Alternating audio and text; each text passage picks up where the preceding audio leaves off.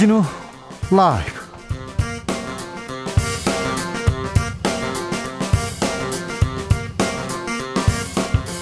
2021년 9월 30일 목요일입니다. 안녕하십니까. 주진우입니다. 북한이 대화를 말하면서 미사일 도발을 이어가는 가운데 김정은 북한 국무위원장이 드디어 입을 열었습니다. 다음 달 남북 연락선을 복원하겠다고도 했는데요. 청와대는 북한의 속내 무엇인지 분석하고 있다고 했고 미국은 북한과 조건 없이 만날 준비가 돼 있다고 성명을 냈습니다. 남북 통신선 복원되면 그 다음은 뭘까요? 과연 남북 정상회담까지 이어갈 수 있을까요? 홍현희 국민 국립 외교원장과 짚어보겠습니다. 대장동 설계자는 누구일까요? 대장동 의혹 정영학 회계사라는 키맨이 녹취록을 내놓았습니다. 의혹을 풀 단서가 될까요? 아니면 정치 공작이 시작된 걸까요? 주목됩니다. 고발 사주 의혹. 아, 수사 시작한 검찰이 손준성 검사와 그리고 또 다른 검사가 관여한 정황을 확인했다고 합니다. 정치권 상황 정비록에서 짚어보겠습니다. 내일부터 국정감사가 시작됩니다. 대선을 5개월 앞두고 고발 사주 그리고 대장동 의혹이 치열하게 맞붙을 것으로 보이는데요. 국정감사 관전 포인트 그리고 결국 본회의 상정 보류된 언론중재법 어떻게 되는 건지 김민아 기자와 정리해 보겠습니다. 나비처럼 날아 벌처럼 쏜다. 여기는 주진우 라이브입니다. 오늘도 자중자의 겸손하고 진정성 있게 여러분과 함께 하겠습니다. 어느덧 9월의 마지막 날입니다. 지금도 기억하고 있습니까? 9월의 마지막 날을 내일부터 10월입니다. 9월 어떻게 보내셨습니까? 9월 힘들었어요. 9월 너무 좋았어요. 그런 분들 있죠. 그리고 10월은 어떻게 맞이할 거예요? 어떻게 보낼 거예요? 이런 계획 있으신 분 들려주십시오. 가을비가 한바탕 지나가고 하늘은 맑고 아, 공기도 얼마나 좋은지 아, 여러분이 계신 곳 하늘 풍경 들려주십시오. 이럴 날은 좀 하늘을 봐야 됩니다. 샵 9730 짧은 문자 50원, 긴 문자는 100원입니다. 콩으로 보내시면 무료입니다. 그럼 주진우 라이브 시작하겠습니다.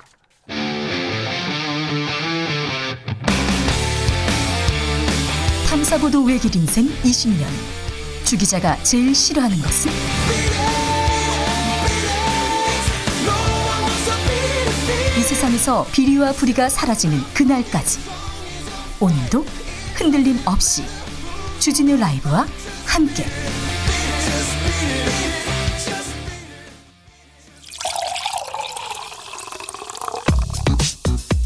진짜 중요한 뉴스만 쭉 뽑아냈습니다. 줄 라이브가 뽑은 오늘의 뉴스 주스. 정상근 기자 어서 오세요. 안녕하십니까. 코로나 상황 좀 살펴볼까요? 네, 오늘 코로나19 신규 확진자 수가 2,564명이 나왔습니다. 네. 어제보다 320여 명 정도 줄어들었습니다만 네. 이 코로나19 사태 이후 네 번째로 큰 규모이고요. 또 일주일째 요일별 최다 확진자 기록이 다시 세워지고 있습니다. 아무튼 조금 붙들어 잡고는 있는 것 같습니다. 네, 정부는 다음 주 월요일부터 적용할 사회적 거리두기 조정안을 확정해서 내일 발표할 예정입니다. 아, 지금으로서는 현 단계 유지 가능성이 큰데요.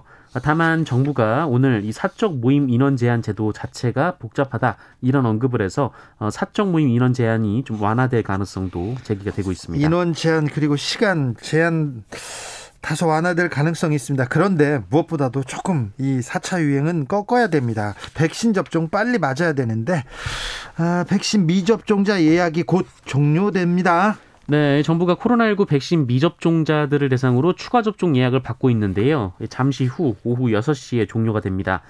어, 당국에 따르면 현재 백신을 맞을 수 있는데도 미접종한 분들은 588만여 명에 이르는데요.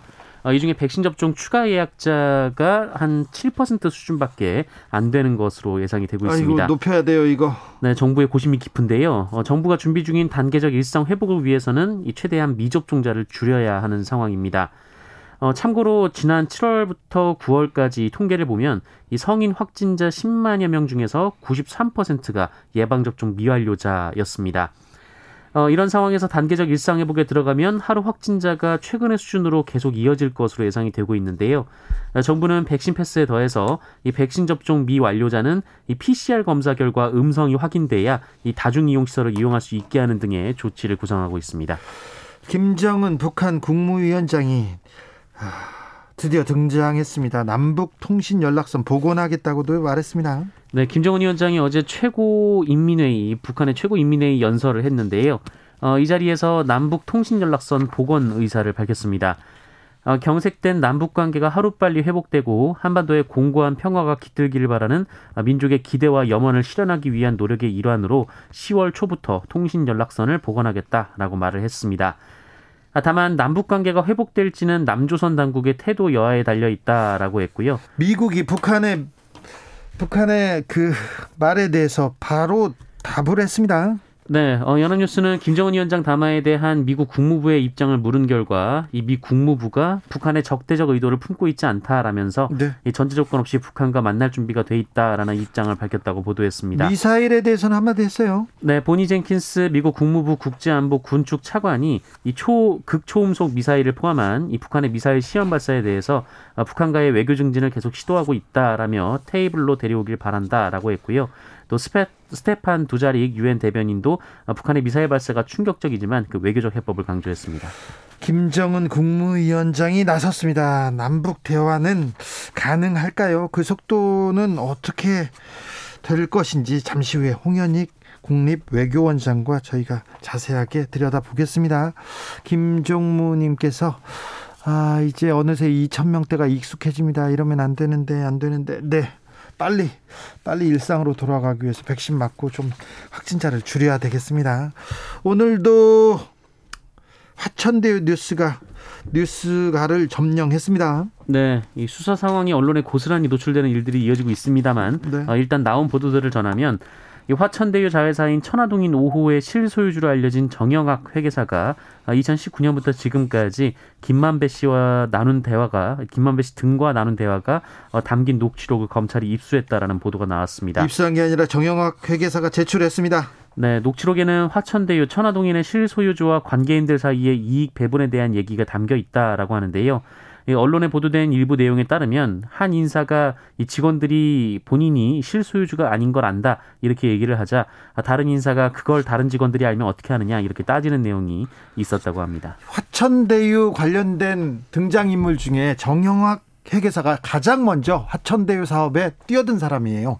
회계사로 이게 들어가서 이 역할을 했었는데 정영학 회계사, 그 다음에 남욱 변호사 이 사람은 내가 정치권 사람들을 잘한다 그러면서 특별히 그 전 국민의힘 사람들을 잘한다 그러면서 이 사업에 뛰어들었습니다. 그래서 맨 먼저 이 화천대유에 합류한 사람이기 때문에 이 사람이 굉장히 중요한 위치에 있는데 이분이 어, 자기 핸드폰에 있는 녹취 중에 녹취록을 몇 개를 만들었어요. 이렇게 해서 몇 개를 만들어서 검찰에 제출했습니다. 그래서 수사 방향이 어, 정영학, 정영학 녹취록에서 시작되는 거 아니냐 이런 생각도 있습니다. 자, 사건이 어떻게 되는지 실체를 밝힐, 밝힐 수 있는지 좀 지켜보겠습니다. 오늘 검찰의 압수수색이 있었습니다. 그런데 압수수색 중에 뭐 특이한 일이 있었다고요? 네, 어제 압수수색이 있었는데요. 어, 유동규 전 성남 도시개발공사 기획본부장이 어제 검찰의 압수수색 과정에서 휴대전화를 창밖으로 던져 증거인멸을 시도했다 이런 보도가 나왔습니다. 휴대전화를 던져요? 네, 이 검찰이 그 유동규 전 본부장 자택에 도착을 했고 초인종을 눌렀는데 네. 그 사이에 이 자신의 휴대전화를 창밖으로 던졌다라는 겁니다. 창밖에서 그 수거하면 될 거 아닙니까? 네, 나중에 검찰 수사관들이 이 사실을 알고 인근 도로를 수색했, 수색했는데 어, 이미 누군가가 휴대전화를 가져간 뒤였다고 합니다. 아, 한편 이재명 후보 측은 유동규 전 본부장이 불미스럽고 부정한 이 법에 어긋나는 행위를 했다면 이 후, 후보에게도 관리 책임이 있다라고 밝혔습니다. 아무튼 압수수색이 들어왔는데 휴대전화를 던지고 어디 어디에 숨겼다면 이건 또 좀 문제가 있습니다. 어떤 사람은 녹취록을 던지고 어떤 사람은 휴대전화를 던지고 있습니다. 화천대유 뉴스가 대장동 뉴스가 계속 해서 이어갑니다. 아, 성남시의 또 다른 개발 사업 관련돼도 관련에 대해서도 특혜 의혹이 있다는 의혹이 제기됐습니다. 네, 어제 KBS 보도였는데요. 이 성남시 시유지인 백현지구 개발에 특혜가 있었다 이런 의혹을 제기했습니다. 이 백현지구는 성남 시유지인데요. 어, 이재명 당시 시장이 주요 개발 사업 중 하나로 추진한 곳입니다. 어, 이곳에 개발 방향을 제안한 용역업체가 있는데 이 실제 개발업체와 이 용역업체가 사실상 같은 회사다라는 게 KBS 보도의 주요 내용입니다. 어, 그러니까 한 업체가 여기에 호텔을 짓자라고 제안하고 이 본인들이 들어가서 호텔을 짓고 있다라는 의미인데 특히 사업자 선정 과정에서 성남시가 공개 입찰을 하지 않았다라고 KBS가 보도했습니다. 네. 이 성남시는 두 업체가 같은 업체인 것을 몰랐다라고 했고요. 이 공개 입찰을 안 한 것은 그 외국인 투자 촉진법이 정한 규정 때문이었으며 어, 해당 지역 자체가 수익이 나기 어려웠기 때문에 성남시가 사업자를 유치한 것이다라고 설명했습니다. 대장동 성남 개발 사업 이 문제는 계속해서 뜨거울 예정입니다. 국감이 시작되는데 국감에서도 가장 뜨거운 이슈가 될 것 같습니다. 잠시 후에 저희가 살펴볼게요. 아, 이 문제 못지않게 중요했 있었던 문제입니다. 중요한 문제입니다. 지금도 고발 사주 의혹 검사가 관여했다는 정황이 확인됐습니다. 네, 검찰이 고발 사주 의혹 관련 사건 전체를 어, 오늘 고위공직자 범죄수사처로 이첩했습니다.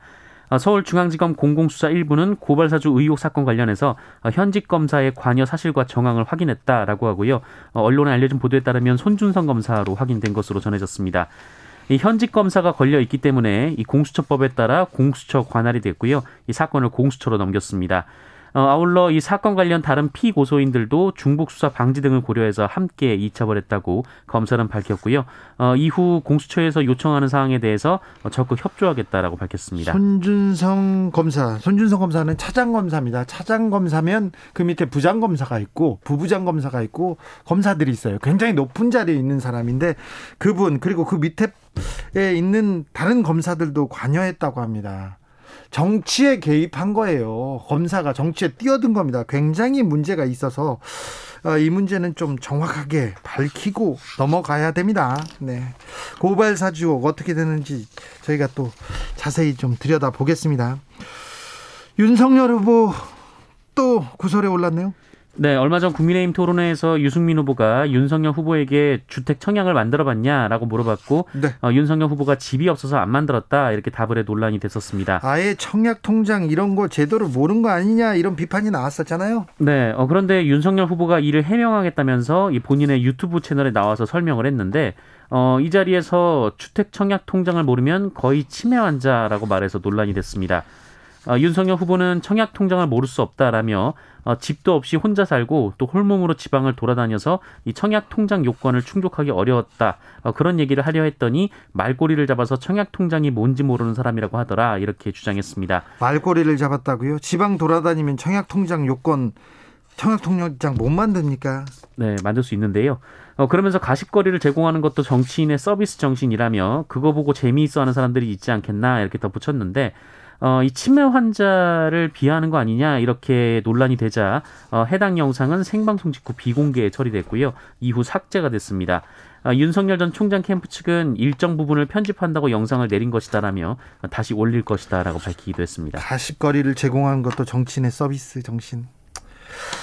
청약 통장 모를 수 있습니다. 몰랐다고 하면 되는데 그 이후에 보인 반응 굉장히 놀랍습니다. 비전, 철학, 시대 정신까진 아니더라도 같이 사는 사람들이 어떤 생각을 하고 있고 어떤 감성을 가지고 있는지 몰라도 너무 모르는 거 아닙니까? 그리고 정치인이라고 하는데 이렇게 병명 어떤 어 치매 이런 단어를 이렇게 함부로 올린다는 거는 이거는 굉장히 좀 부적절합니다. 잘못했습니다. 많이 잘못했습니다. 조성빈님께서 치매는 후천적으로 인지 기능을 상실하는 병증이지 산에 대한 무지는 아닙니다. 자신의 무지를 해당하는 병증 환자에게 전가하는 것은 본인의 무지를 또 한 번 증명하는 것입니다. 이렇게 했습니다. 아, 많은 분들이 치매로 고통받고 주변 사람들도 고통받고 있고 그 주변 사람들도 가족들도 고통받지 않습니까? 그래서 이런 단어는 함부로 올리면 안 된다고 생각합니다. 저희들도 조심하고요. 연 개그맨들도 조심해요. 개그맨들도 상, 상대방이 상처받을 일은 잘 안 합니다. 네, 그 좀, 좀, 생각 좀 해주세요. 음, 대통령 특사로 유엔 총회 아, 갔다 왔었죠. BTS. 그런데 여비를 받지 못했다고요? 네, 조선일보는 정부가 대통령 특별사절단 사절단 자격으로 문재인 대통령 미국 뉴욕, 뉴욕 출장에 동행한 방탄소년단에게 항공료와 숙박비, 식비 등의 여비를 전혀 지급하지 않았다라고 보도했습니다. BTS는 아, 유엔 총회 일정 외에도 황희 문체부 장관 김정숙 여사의 뉴욕 미수관 일정에도 동행을 했는데요. 어, 그러나 똑같이 대통령 특사 자격으로 다녀온 여당 국회의원들이나 다른 배우들에겐 여비가 지급됐었다라고 합니다. 가짜 뉴스입니다. 본인들이 어, 숙박비, 항공료, 식비가 지급되지 않았다 조선일보는 그러면서 BTS 열정페이 여비 안 줬다 이렇게 얘기했는데 어, 청와대에서 숙박비, 항공료, 식비 규정대로 지급했다고 합니다. 어, 지급했다고 합니다. 이미 다 줬다고 합니다. 근데 최재형 후보는 아, 문재인이 BTS 등골 빼먹는다 이렇게 얘기했는데 다 줬어요. 어제 순수 음악 방송 아닌 밤중에 주진우라는 방송에 저 탁현민 비서관이 나왔었는데 아니 그 BTS는 어떻게 된 거야 이렇게 물어봤을 때 숙박비랑 그 규정대로 다 지급했고 본인들이 그 이상을 바라지 않는다고 받지 않겠다고 얘기했습니다. 지구의 젊은이들을 위한 일이고 미래 세대를 위한 일이어서 뿌듯하고 자기네들이 자부심을 갖고 일하고 있다. 어뭐 규정 그래서 돈을 안 받으려고 했으나 식비 항공료 식 숙박비 규정대로 지급했고 그 본인들이 더 이상은 바라지 않아서 바라지 않아서 어 받지 않았다. 여기까지는 얘기했습니다. 그러니까 규정대로 줬어요. 조선일보가 지금 취재를 잘 못했습니다. 네, 잘 못하고 그냥 기사를 쓴 겁니다. 네. 사실관계가 바로 잡을 것으로 보입니다. 언론 중재법 내년으로 연기됩니다. 네, 징벌적 손해배상제 등을 골자로 하는 언론중재법 개정안이 올해 연말까지 논의를 더 하기로 했습니다. 그 여야가 어제 언론중재법 개정안을 본회의에 올리지 않는 대신 미디어 특별위원회로 넘기기로 했는데요. 이 특위는 여야 동수로 총 18명으로 구성되고 언론중재법은 물론 정보통신망법, 방송법, 신문법 등을 함께 논의해 보기로 했습니다. 이제 논의가 계속되고 아, 또 언론중재법에 대한 고민도 시작될 것 같습니다. 사실 음, 언론중재법 사실 언론이 잘못해가지고 여야가 지금 합의해서 법을 만들고 있는 거지 않습니까? 네. 언론의 자성과 반, 자성과 어, 좀 국민들한테 다가게 하겠다는 노력이 가장 먼저 필요합니다. 언론이 언론이 뭘 잘했다고 자기네들이 잘못해놓고 언론이 뭘 잘했다고 계속해서 민주주의를 말살한다 이렇게 얘기하는데 지금 언론이 잘못해서 언론중재법이 나, 나온 거예요. 네. 알겠습니다. 8075님께서 개인적으로 잔인한 9월이었습니다. 마이너스 잔고에 심적 여유도 없고 주디 제게 힘을 주세요. 저도 진우입니다. 아유 진우님 힘내십시오. 민주당 이규민 의원 의원직 박탈됐습니다. 네, 공직선거법상 허위사실 유포 혐의로 기소된 이규민 더불어민주당 의원이 어, 대법원으로부터 벌금 300만 원의 선고와 원심 판결을 확정받고 어, 당선이 무효가 됐습니다. 앞서 이규민 의원은 지난 4.15 총선 당시 선거 공부물에서 상대 후보인 김학용 미래통합당 후보에 대해 어, 바이크를 타는데 이 바이크의 고속도로 진입 허용 법안을 발의했다라는 내용을 넣었습니다. 네. 하지만 김학영 의원이 발의한 법안은 고속도로가 아니라 이 자동차 전용 도로에 그 일정 배기량 이상의 대형 오토바이의 통행을 허가하는 내용이었습니다. 어, 1심은 오보한 언론 기사를 보고 공보물을 만든 점이 참작된다라며 무죄를 선고했지만 어, 2심과 대법원은 유죄를 판결했습니다. 그렇습니까? 정찬민 의원 체포동의안 가결됐어요? 네, 어제 국회 본회의에서는 용인시장 시절 이 특정 부지 개발 인허가 관련 뇌물수수 혐의를 받고 있는 정찬민 국민의힘 의원에 대한 체포동의안이 가결됐습니다. 예. 어, 재석 251명 중 139명이 찬성했는데요. 어, 이로써 정찬민 의원은 21대 국회에서 체포동의안이 통과된 세 번째 사례가 됐습니다. 첫 번째는 누구였죠? 첫 번째는 정치자금법 위반 혐의를 받았던 정정순 더불어민주당 의원이었고요. 이 두 번째는 배임 횡령 혐의를 받은 어, 민주당 소속이었던 이상직 무소속 의원입니다. 부양 의무자 제도가 60만 60만 년 아닙니다. 60년 만에 사라지게 됐습니다. 네, 노동 능력이 없어서 생계 활동이 어려운 분들이 따로 사는 자녀나 부모가 이 소득이 있다는 이유로 생계급여 대상에서 제외가 됐었습니다. 네. 아, 이것이 부양 의무자 제도인데요. 이게 복지 사각 제도를 만드는 대표적인 제도 아니었습니까? 네, 어, 다음 달부터 없어지게 됐습니다. 예. 이 생계급여의 부양 의무자 기준은 1961년 제정된 이후 논란이 있었습니다. 이 부양 의무자 범위에 이 직계열 쪽은 물론이고 그 배우자까지 포함됐기 때문에 이 자녀가 없어도 이 왕래가 없는 사위나 며느리가 있다면 기초생활수급자가 선정되지 못했습니다. 어, 또 자녀라고 해서 반드시 부모를 부양했던 것도 아니기 때문에 어, 지원 대상에서 배제돼 이 생계에 어려움을 겪는 분들이 많았는데요. 어, 앞으로는 이 수급 가구의 재산 그리고 소득 환산 금액과 소득만을 환산 합산해서 이 중위 소득 30% 이하면 생계 급여를 받을 수가 있습니다. 네. 던킨 도너스 좀 위생에 논란이 있어요. 네, KBS 보도였는데요. 경기 안양시 공장에서 비위생적 환경을 방치한 채 도넛을 만들었다 이런 폭로가 나왔습니다. 어, 내부 직원이 촬영에 폭로를 한 것으로 전해졌고요. 네. 어, 촬영 시점은 올 여름이라고 하는데요. 네. 어, 보도를 보면 밀가루 반죽 위에 바로 환기 장치가 있는데 이 환기 장치에서 기름때 그리고 방울이 어, 불규 계속 불규칙적으로 어, 도넛 반죽에 튀었다 이런 의혹이 제기가 됐습니다. 아이고. 어, 제조 설비를 장시간 청소하지 않아 발생했을 가능성이 높은데요. 네. 어, 이에 던킨 도너츠를 운영하는 이 비알 코리아 측은 환기 장치를 매일 청소하지만 누군가 의도적으로 청소를 안 해서 일어난 일이다 이렇게 해명한 것으로 전해졌습니다. 네. 하지만 이후 논란이 되자 심려를 끼쳐 죄송하다고 말했습니다. 던킨 도나스가 아니고 던킨 도너츠였습니다. 죄송합니다. 네. 7720님, 주디님, 숨소리가 너무 큽니다. 분노 뉴스가 있더라도요. 네, 죄송합니다. 네. 주스 정상근 기자와 함께 했습니다. 감사합니다. 네, 고맙습니다. 아, 7461님께서 사회자님 안녕하세요. 국, 국민의힘 윤석열 후보님 전부 몰랐다 하시면 대통령이 돼도 아는 게 없으면 왜 국민을 불행하게 만들려는지요. 이런 문자가 도착하기도 했습니다. 교통정보센터 다녀오겠습니다. 김민희 씨. 주진우 라이브.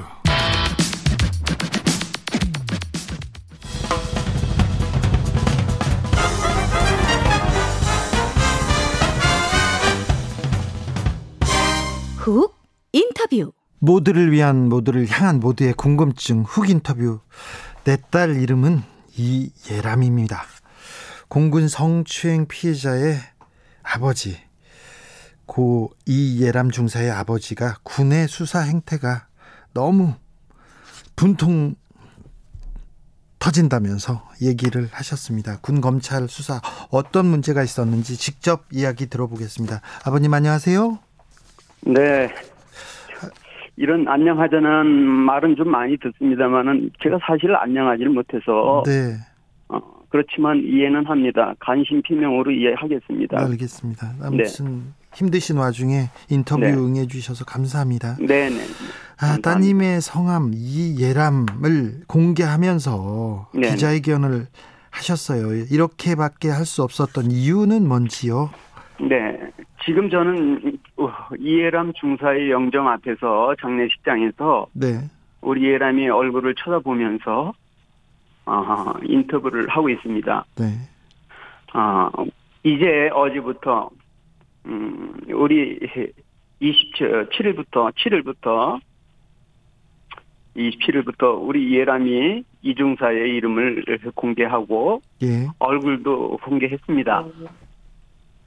보통 음, 얼굴 일반인들이 얼굴을 내보낼 때는 예, 사회 정의를 해치는 그런 범죄자들이 있을 때 예, 여론에서 얼굴을 공개를 하고 그렇지 않습니까? 네, 그럴 때도 있죠. 네, 저는 우리 예람이가 아직 살아 있다고 생각하고 있습니다. 살아서 당당하게 예, 아빠의 입을 통해서 국민 여러분들께 자신과 같은 이런 어려운 음, 한이 되는 명예를 명예가 떨어지는 이런 상황을 더 이상 음, 겪지 않게 해달라는 뜻으로 어, 제가 용기를 냈습니다. 네. 4개월 전이었습니까? 군이 합동수사단 꾸리면서 네. 진상규명하겠다, 철저히 수사하겠다고 약속했는데요. 네, 아, 약속을 지키지 못했습니까? 4개월 전이면 음, 6월 2일서부터 합동 수사, 수사를 뿌리지 않았습니까? 예. 제가 6월 28일 날 얼마나 답답했으면 기자회견을 열었습니다. 이 국방부 어, 검찰단의 수사를 해방로는 거대한 세력이라고 분명히 제가 말씀드렸습니다. 예. 예. 그 세력을 이제 알아, 알았습니다, 이제. 누구라고 어디 어떤 세력이라고 말씀드릴 수도 있겠어요. 네, 어떤 세력입니까? 아, 항상 제가 의문시했던 그런 세력들이 왜 대통령님이 이렇게 강력하게 수사 지시를 하시고 그다음에 상급자를 최고 상급자를 응? 막론하고 엄정하게 수사하라고 했고 네. 또 국방부 장관께서는 경로까지 해가면서 중간중간에 엄정하게 수사를 또 지시를 했는데 왜 수사 말단 저 끝까지 끝까지 가서 어 수사하는 그런 상황들이 부실 수사고 거짓 수사고 엄폐 수사고 은폐 수사고 이런 상황이 되느냐 예. 이걸 알게 된 거죠. 네. 네, 그래서 네 어디냐고요? 네. 사법 카르텔입니다. 분명히 말씀드립니다. 사법 카르텔입니다. 사법 카르텔이요. 네네. 군사 조직에 있는 사법 카르텔이라고 생각합니다. 네. 이거 누구도 여지껏 못 깨고 우리나라에 그 많은 의문사들이 왜 이렇게 많이 생겼는지 알겠다. 네. 이겁니다. 아, 참 부실 수사 의혹. 그래서 부실 수사한 사람들도 다 어, 처벌하겠다 이렇게 얘기했는데 그것도 안 됐습니까?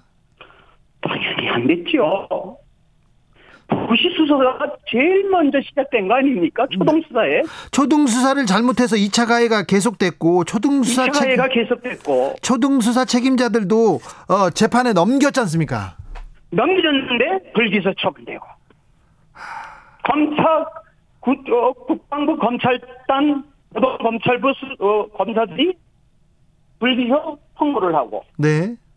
어 수사 심의위원회 올라가선 또 불기소 공고가 되고 네. 이런 수- 상황이 됩니다. 아니 저기 자 그러면 검사들 군 검찰이 수사를 안 하고 말안안 했다 초등 수사를 부, 초등 수사 책임자들 제대로 수사하지 않았다 여기까지는 이해가 되는데 그 이후에 국방부가 수사 심의위원회를 꾸렸는데 심의위원회도 잘못했습니까? 자, 제가 말씀드릴게요. 자, 처음서부터 이렇게 20B 그에서 그, 어, 수사 계장이 수, 어, 수사를 하면서, 어, 어, 여, 그, 부- 저, 경찰 대대장한테 연락하지 않습니까? 네, 우리 아이만 수사하고, 가해자는 수사 안 한 상태에서, 불기소 수사가 시작됩니다. 이게 부실사의 최고의, 처음에 시작된 부실사입니다. 네, 자, 검찰로 다, 이제, 꼭 뛰어넘어서 검찰단으로 넘어, 넘어가겠습니다. 예, 검찰단에서, 아, 처음에 공군에서, 그 다음에, 에, 그 국방부, 어, 어, 감사관실에서, 그 다음에 국방부, 어, 조사본부에서, 그 다음에 국방부 검찰단에서 기소를 하지 않습니까? 예, 기소를 할 때 제대로 된 기소를 해야지. 왜 수사심의위원회에다가 부실한 자료를 올렸단 말이에요. 이러니까 수사심의위원들이 이거 가지고 이게 수- 저 심의를 할 수 있느냐? 이거 가지고 어떻게 하느냐라고 얘기하면 다른 분들은 이거라도 해야지 어떻게 합니까? 그러면 아버 나오는 게 불기죠. 네, 그러니까 그러면 아버님 그러니까 불기소를 주기 위해서 국방부가 수사 심의위원회에다 부실한 자료를 줬다. 그리고 난 수사 심의위원회에서는 그렇게 봅니다. 네, 물론 열심히 수사하신 분들은 네, 뭐 억울하다고 말씀도 하실 겁니다. 난 전체를 그렇게 보는 게 아니에요. 네, 네, 밑에서 아주 땀을 흘려서 밤새도록 노력하신 분들도 계시다고 봐요. 예, 아 그런 사람들한테 예? 힘없는 검사들한테 또 아는 힘없는 수사관들한테 위에서 찍어 누르면 어떻게 되겠어요? 예, 예. 담당하는 그 고위직 수사관이 검찰 예? 아버님 국방부 장관 그게, 그게 바로 사법 칼퇴되는 거예요. 알겠습니다. 이 사법 카르텔에 대해서 아버님 어, 국방부 장관하고 여러 번 좀 얘기하셨죠? 얘기했죠. 네, 뭐라고 합니까? 장관님, 한 여- 여덟 번 정도 비공식, 어, 의식으로 제가 만났어요. 여섯 일곱 번이요? 네네, 독재대입니다. 네, 위원을 물리고. 네, 장관님 진짜 뒤에, 장관님이 이렇게 경, 경로하시면서 수사를 하시는데, 네, 왜 이게 제대로 수사가 안 됩니까? 왜 저기 저 끝에 있는 수사가 아직도 머물러 있고, 왜 처음에 수사한 사람이 아직 듣고 있습니까? 어떻게 된 겁니까 도대체? 조금만 기다려보십시오. 확실하게 하겠습니다. 저 눈을 보고 교감하면서 의지를 읽을 수 있었습니다. 그런데요. 만약에 장관의 마음이 진실이라면 네. 아시겠죠? 네. MC분도 네.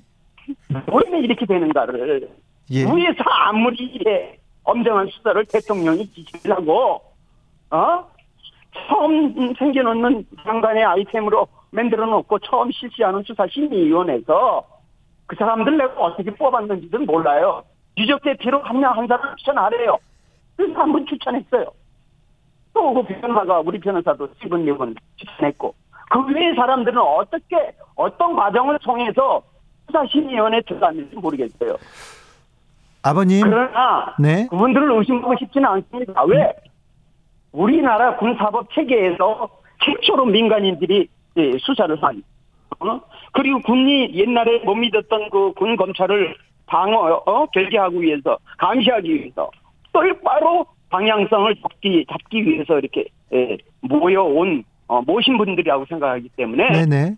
절대 하진 않습니다만은 개 중에 에, 그쪽 사람들인지 몰라도 왜 이렇게 검찰단에 그, 그 이런 자료들을 허위라고 얘기하고 부실을 한 자료를 가져오냐고 얘기하고 징긋지긋하다고 왜 검찰을 자꾸 이렇게 몰아 세우느냐고 그러니까 노상사 같은 사람이 죽는다고 이런 식으로 아주 악랄하게 예, 하는 그 수사심의위원도 가해자 편에 있던 사람도 있었다고 알겠습니다. 들었습니다.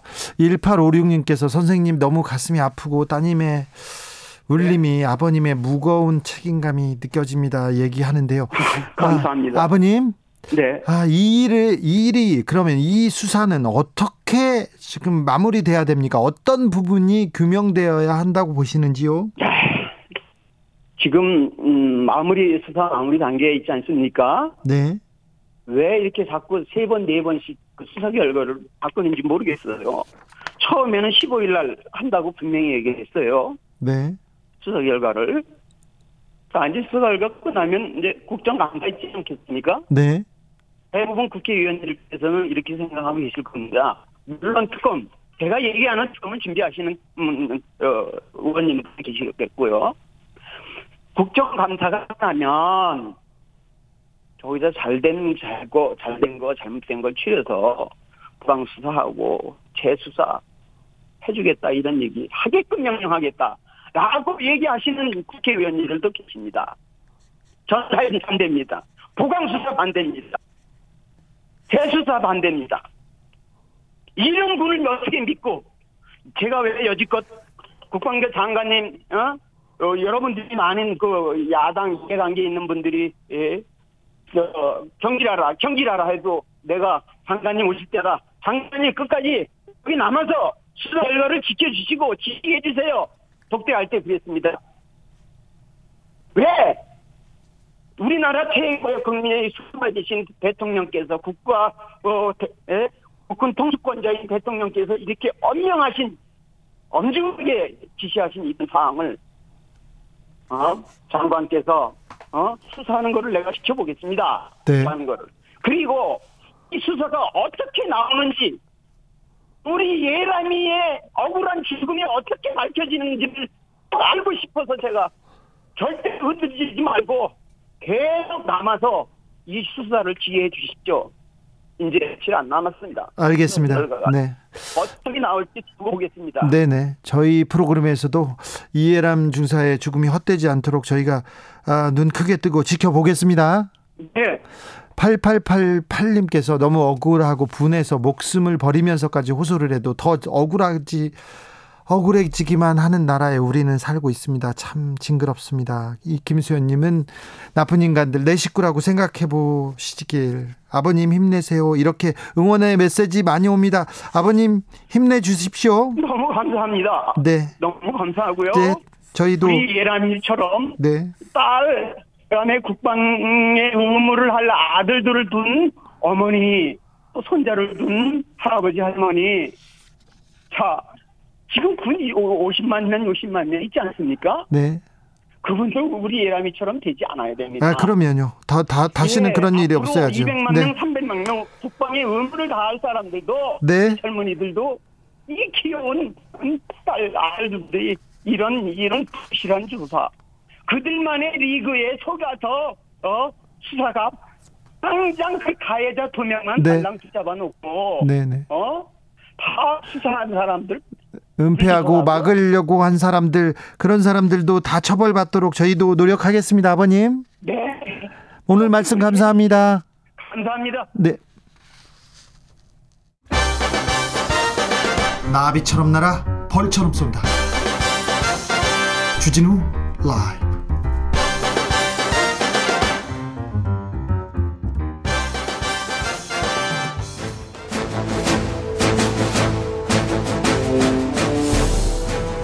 오선의 지혜와 품격으로 대한민국 정치를 이끈다. 오선의 정치 비책 정비록.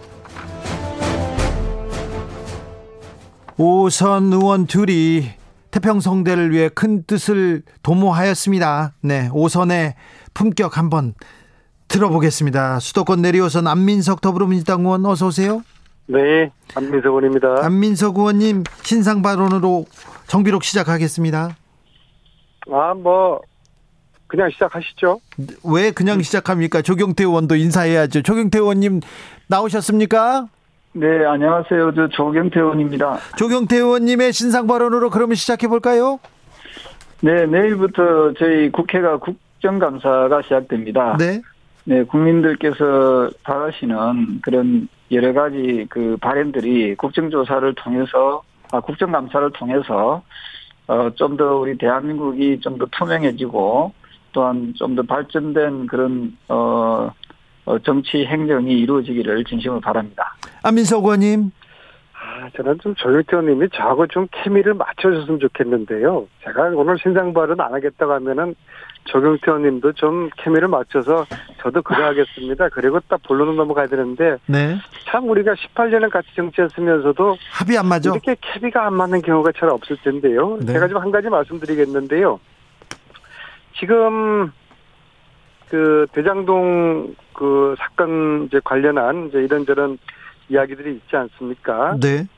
어 저는 각상도 의원님을 제명하자고 지금 국민의힘에서 이준석 대표를 포함해 가지고 이야기를 하고 계신데요. 네. 또 민주당 일각에서도 그런 동조를 하고 있고요. 근데 저는 제명 이전에 해야 될 일이 한 가지가 있다고 봅니다. 제명하면 끝나는 거죠. 제명하면 자유인 돼가지고 국회에서는 아무것도 못하니까 제명하기 전에 여야가 합의해서 국회 윤리위원회에 각 상도 의원님을 넘겨서 이 윤리위원회 차원의 조사를 좀 신속하게 진행을 하자 그 제안을 드리고 싶고요. 조사 후에 여야가 다시 또 합의해가지고 제명을 해도 늦지 않다. 그런 제가 제안을 드리고 싶습니다. 조경태 의원님. 예, 저는 우리 사회를 보고 계시는 주 기자님의 어떤 질문에 저는 충실히 답하는 것밖에 없고요. 안민석 의원 얘기에는 지금 발언할 대, 어, 뭐 대꾸할 대꾸 그 얘기하셔도 되는데. 알겠습니다. 아무튼 예, 뭐 앞으로 한번 잘, 잘 맞춰 봅시다. 본문으로 들어가시면 좋겠습니다. 네, 알겠습니다. 네, 네. 아, 아무래도 국감에서 대장동 의혹이 계속 뜨거울 것 같습니다. 조경태 의원님. 네, 이게 아. 저 저는 우리 국민들께서 정말 얼마나 분노를 하고 계실까 하는 생각을 하면 저 역시도 속이 참 많이 상하거든요. 네. 뭐 잘 아시다시피 지금 하천대유라는 그 직원들의 평균 월급이 그 한 1,800만 원이라거든요. 이것은 중소기업 평균 월급의 한, 한 7배가 넘는, 훌쩍 넘는 그런 액수인데, 이렇게 그 직원이 열몇 명밖에 되도 않는 조그마한 회사에 어떻게 이렇게 많은 월급이 나가는지, 결국은, 어, 지금 그 대장동의 어떤 개발의 이익을 하천대유와 또 자회사가 거의 독식하다시피 하면서 우리 국민들의 그 마음을 매우 그 무겁게 하고 있다 이를 보고 있습니다. 조경태 의원님. 사실 네네. 근데 국민들이 좀 화난 거는 곽상도 의원 아들 퇴직금이 50억이나 된다. 그리고 예, 유- 좋은 말씀입니다. 그 퇴직금이 보통 국민들께서는 50억이라면은 그 얼마나 어- 어마어마한 숫자입니까만 예. 지금 하천대유하고 어 천하동인에서 지금 가져간 게 지금 4,040억 정도로 밝혀져 있거든요. 그 4,040억에 50억이라 이렇게 표현하게 되면은 이 4,040억에 대해서 저는 낱낱이 그 국민들께 밝혀야 된다 하는 생각을 합니다. 그래서 자칫 50억에 묻혀서 4천억 이상의 그 천문학적인 이 그 배당금이 묻힐까 저는 그런 우려를 하고 있거든요. 따라서 우리 저 안민석 의원님도 그 정말 정의로운 정의파 아닙니까? 이, 이, 이, 저, 대, 대장동 게이트에 대해서는 여야가 합심해서 저는, 어, 좀, 이, 저, 수사가, 어, 미진할 경우에 특검을, 특검을 해야 되고 또한 우리 국회가 해야 될 일 중에 하나가 뭐가 있겠습니까? 이런 어마어마한 사건에 대해서 저는 국정조사를 빨리 여야가 합의를 해서 국정조사에 들어가야 된다. 이런 입장입니다. 안민석 의원님. 네. 조경태 의원님 말씀 잘 들었는데요. 이 대장동 이, 이 문제는, 이 이슈는 이제 정영학 회계사란 분 있지 않습니까? 예. 이번에 이제 녹취록을 검찰에 제출했다는 그분이요. 그 녹취록 전과 후로 나눠질 거라고 봅니다. 이 녹취록 속에 에, 몸통이 들어가 있을 있지 않겠습니까? 그래서 이 녹취록은 곧 판도라 상자다. 이 판도라 상자가 열리면은 모든 진실이 다 드러나게 돼 있고 지금 사실 곽상도 의원 50억 같은 경우에는 뭐 꼬리에 불과하다고 보는데요. 문제는 이 곽상도 의원 아들에게 준 것이 그 아들에게 준 거겠습니까? 누가 보더라도 곽상도 의원에게 준 것인데요. 그리고 이것을 국민의힘 지도부가 이미 진작에 인지하고서도 계속 이재명 후보를 향해 가지고 몸통 운운하는 그런 정치적인 공세를 어, 수일 동안 했다는 것에 대해서 국민의힘에서 좀 미안해하고 반성할 줄 알아야 됩니다. 근데 아직까지 뭐 그런 목소리가 이제 안 들리고요. 음, 그래서 더 이상 여기 돼 가지고 이제 녹취록이 검찰에서 수사하지 않겠습니까? 그래서 그걸 지켜보고 검찰의 엄정한 수사, 신속한 수사 수사를 보고 어 한말 하면 될 텐데 뭐 특검이라는 것이 검찰 수사가 미진할 때 특검을 하는 건데 지금서부터 특검을 자꾸 이야기를 하니까는 국민의힘에서 이걸 정치적인 쟁점화 한다는 그런 이제 오해를 받게 되는 거 아니겠습니까? 음, 그래서, 어, 지금 이제 검찰이 이걸 뭐, 뭘, 누굴 봐주고 누굴 숨기겠습니까? 단 이제 조경태 의원님이 말씀하신 대로, 어, 뭐, 누구를 막론하고 비리가 있었다고 그러면은, 그건 봐줘서는 안 되는 것이죠. 그래서 녹취록, 이 판도라 상자 열리는 것을 한번 지켜, 보도록 했으면 좋겠습니다. 로빈만님께서 대장동은 여야 떠나 시원하게 다 조사해야 되고 제발 정치에 이용 안 했으면 좋겠습니다. 여야 둘 다 네가 더 큰 도둑이다 이렇게 서로 우기는 게 정말 보기 싫네요 이렇게 얘기합니다. 고발 사주 의혹도 윤곽이 드러나고 있습니다. 이 손준성 검사와 다른 검사가 이 고발 사주에 관여했다. 이거는 파장이 커질 것으로 보이는데요. 조경태 의원님.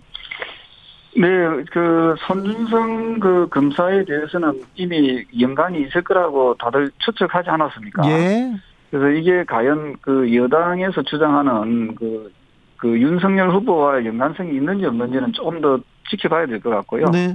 다만 이것을 너무 예단을 해서 그 손준성 검사와 윤석열 후보를 묶는 것은 저는 어 조금은 신중해질 필요가 있다 이런 생각을 하고 있고요. 아니 그런데 국민의힘에서는 대장동하고 이재명과의 관계는 막 예단해서 말하시잖아요. 아니죠. 저 대장동 부분은 그 저 이재명 후보가 치사가 본인 입으로 뭐라고 이야기했습니까? 대장동 설계는 본인이 했다 했거든요.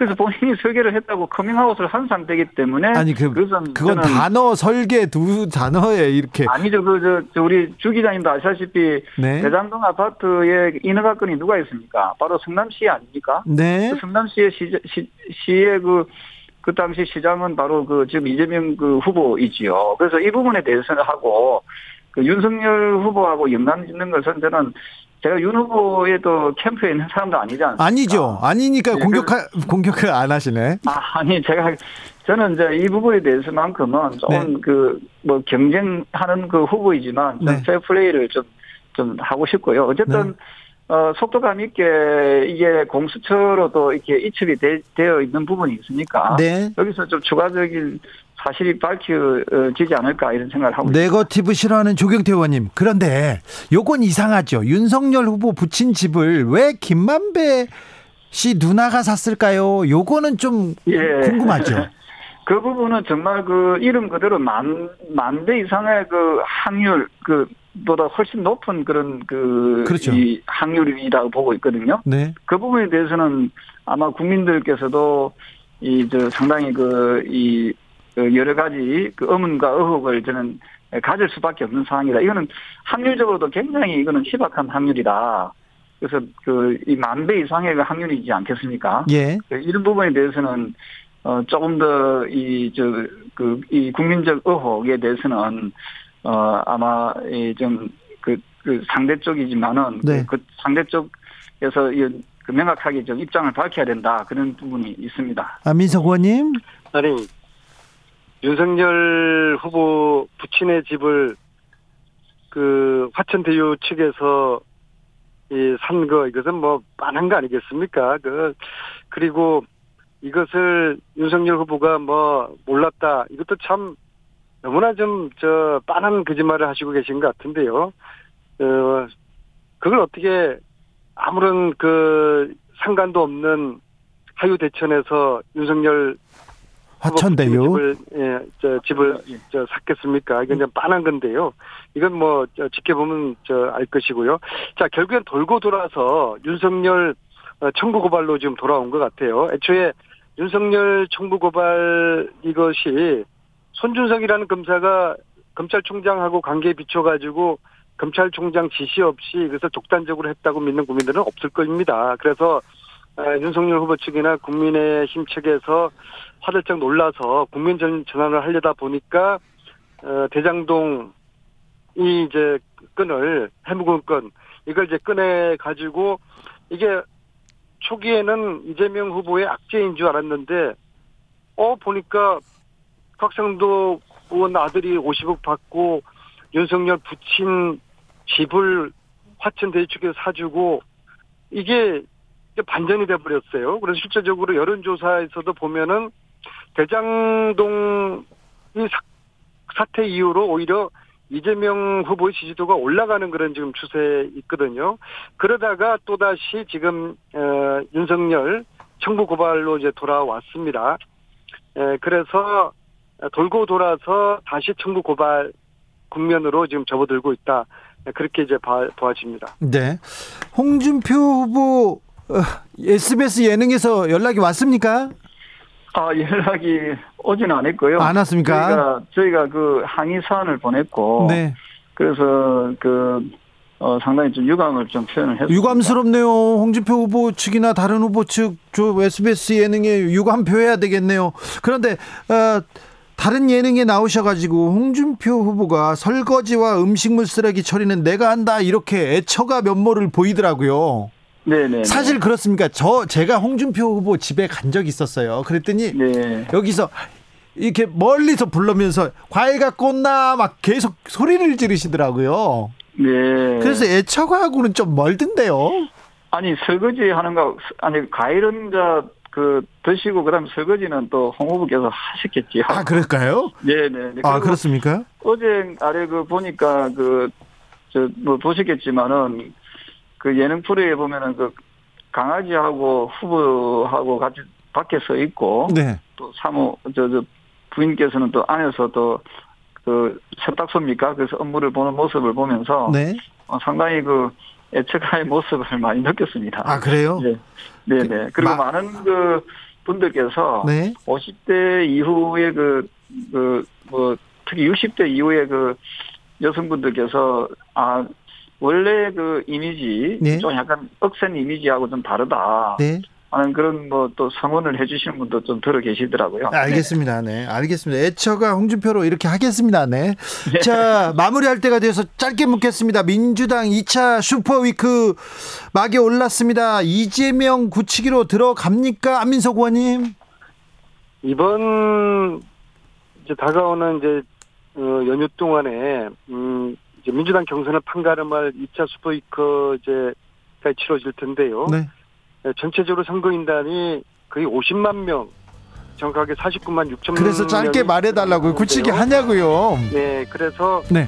이 지금까지 당심의 흐름, 민심의 흐름 어, 크게 차이가 안 나고 네.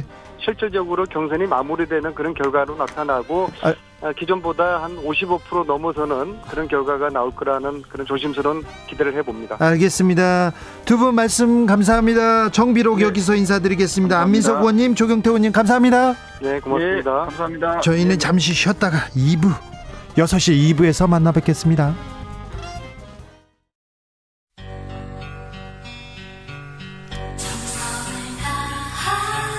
정성을 다하는 국민의 방송 KBS 주진우 라이브 그냥 그렇다고요.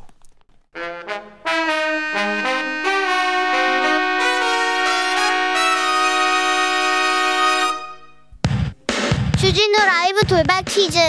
오늘의 돌발 퀴즈는 객관식입니다. 문제를 잘 듣고 보기와 정답을 정확히 적어 보내주세요.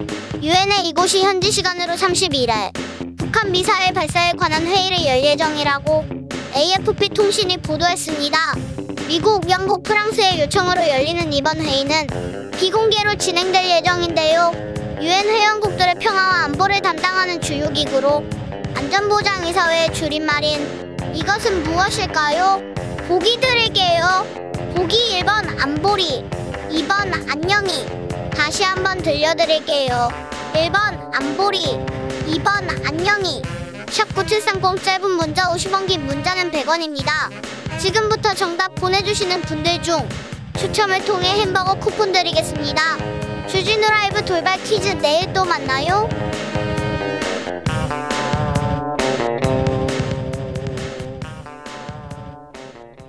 주진우 라이브 2부 시작했습니다. 지역에 따라 2부에서 들어오신 분들 있으시죠? 어서 오십시오. 잘 오셨습니다. 7시까지 함께 해 주십시오.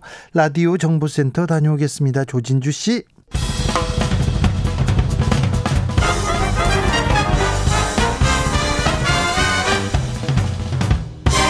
훅 인터뷰 훅 인터뷰 이어가겠습니다. 드디어 김정은 노동당 총비서 겸 국무위원장이 등장했습니다. 다음 달에는 남북통신선 복원하겠다고도 했는데요. 아, 대화할 것처럼, 대화할 것처럼 하다가 미사일을 발사하고 온탕 냉탕 오가고 있는 북한의 행보 어떻게 봐야 할지, 그리고 김정은 국무위원장의 메시지는 또 어떤 뜻이 담겨 있는지 살펴보겠습니다. 홍현익 국립외교원장 안녕하세요. 네, 안녕하십니까. 국립외교원장 되시고는 처음 모십니다. 어떻게 좀 많이 달라졌습니까? 바쁘십니까? 네, 제가 이제 공무원 신분이 돼서요. 네, 또 말도 저 조금 더 조심해야 되고, 네, 제가 이제 얘기하는 게 전문가가 아니라 이제, 어, 이 정부의 꼭 대변인처럼 돼서요. 네. 어, 제가 아주 조심스럽게, 그러나 그렇다고 이제 사실에 어긋나는 얘기를 해서는 안 되니까 네. 신중하지만 정확한 말씀을 드리도록 노력하겠습니다. 알겠습니다. 정부가 잘못하면 또 따끔하게 또 얘기해 주십시오. 아니, 김정은 북한 국무위원장이 드디어 입을 열었습니다. 아, 어떻게 봐야 됩니까? 네, 일단은 다행이라고 생각하고요. 네, 어, 김여정이 두 차례 에, 담화를 발표해서 어, 남북 관계가 좀 굉장히 빨리 갈 거라고 이제 예상을 이제 많은 분들이 하셨을 텐데, 네, 정상회담 얘기도 했고요. 네, 그러나 이제 이건 나의 개인적인 의견이다 이렇게 못을 박았고 또 조건부였기 때문에 저 많은 전문가들은 한두 번 한국을 좀 테스트할 가능성이 있다.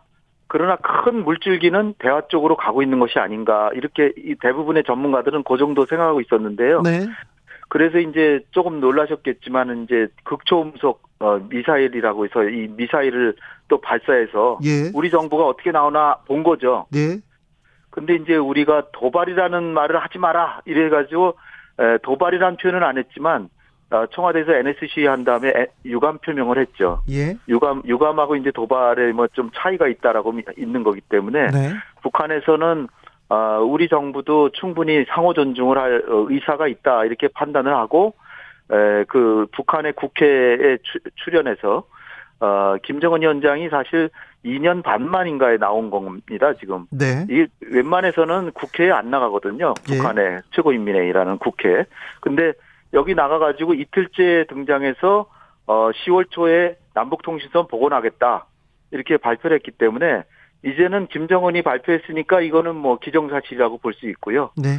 뭐 큰 변화가 없는 이상 남북 관계는 조금씩 어, 속도가 문제지 앞으로 나갈 것 같으로 보인다. 이렇게 갈 수 있다는 거죠. 문 대통령이 종전선언 제안하고 그다음에 김정은 위원장이 상호 존중 보장되고 적대시 정책 철회하면 어떻게 뭐 만나겠다 이런 만나겠다까지는 아니지만 어 남북 관계 회복된다 이런 얘기를 하는 걸 보면 아 남북 정상회담 그리고 남북 대화로 지금 걸어가고 있는 거죠. 잘 가고 있는 거죠. 잘 가는 첫 단계는 시작됐다. 이렇게 보시면 될 것 같고요. 예. 그러나 아직 조건이 있습니다. 네. 뭐 상호 존중이 이제 그 우리 정부가 계속 그런 태도를 유지하느냐. 네. 또 적대시 정책을 폐지해라는 것도 우리에게도 얘기는 하고 있는데 그 구체적인 내용은 얘기 안 했기 때문에 네. 또 당장이 이제 한미연합훈련은 내년 봄이기 때문에 일단 한미연합훈련 가지고 뭐 뭘 얘기하지는 않겠고 또 미국의 전략 자산 뭐 어 그 전략 폭격기 같은 게 오는 거를 이제 문제 삼고 있는데 이것도 당분간 올 것 같지 않고요. 에, 그런 상황에서 보면 우리 정부도 대화를 하겠다고 하는 의사가 분명하기 때문에 네. 에, 아마 신중한 태도를 우리도 보일 테고 어 그렇게 되면은 결국은 어 김여정이 얘기한 어 직접 대면은 아니더라도 화상으로라도 남북 정상회담은 될 수 있다. 그런 희망을 가지고 있는데 이제 중간 과정에서 남북 공동 연락사무소 복원을 얘기를 했어요. 김여정이. 네. 이걸 가지고 아마 한국의 지금 보수 야당에서는 어 이게 북한이 일방적으로 파괴했는데 그냥 복원한다고 이게 그냥 그렇게 될 문제냐 이렇게 따질 여지는 있을 거라고 이제 예상이 됩니다. 예. 그런데 이제 우리 정부나 여당이 야당도 잘 설득해서 한반도에서의 평화라고 하는 게 단순히 뭐 비용 문제가 중요한 것이 아니라 민족의 미래를 위해서 지금 어 미국도 적극적으로 지금 북핵 문제 해결에 나서지 않는 상황에서 남북 간에라도 불씨를 살려서 이거를 동력 삼아서 북미 간의 대화가 되고 차기 정부가 다시 재창출이 되느냐 아니면 보수 정부로 넘어가느냐는 국민들이 선택할 거 아니겠습니까? 네. 근데 차기 정부의 남북 관계가 정상화가 된 상태에서 어느 어느 정권에게라도 물려주는 게 좋지. 남북 관계가 최악의 상황에서 차기 정부에 물려주면 앞으로 다음 정권 5년에도 또 안 좋아질 가능성이 있거든요. 네. 그건 우리 민족 전체의 불이익이기 때문에 우리 지금 정부로서는 마지막까지 최선을 다해서 어 남북 간의 관계를 정상화해서 비핵화도 최소한 어 시, 초기 단계라도 밟고 나서 차기 정부에 넘겨주도록 최선을 다할 방침으로 저는 알고 있습니다. 예전에 북한은 남한은 빠져라 이런 태도를 보이기도 했는데 지금 북미 대화보다 남북 대화를 먼저 하고자 한다 이런 의지로 읽어도 되는 거죠? 지금 명확하게 김정은의 태도를 보면 그렇게 읽혀집니다. 그렇죠. 우리라도. 네. 예.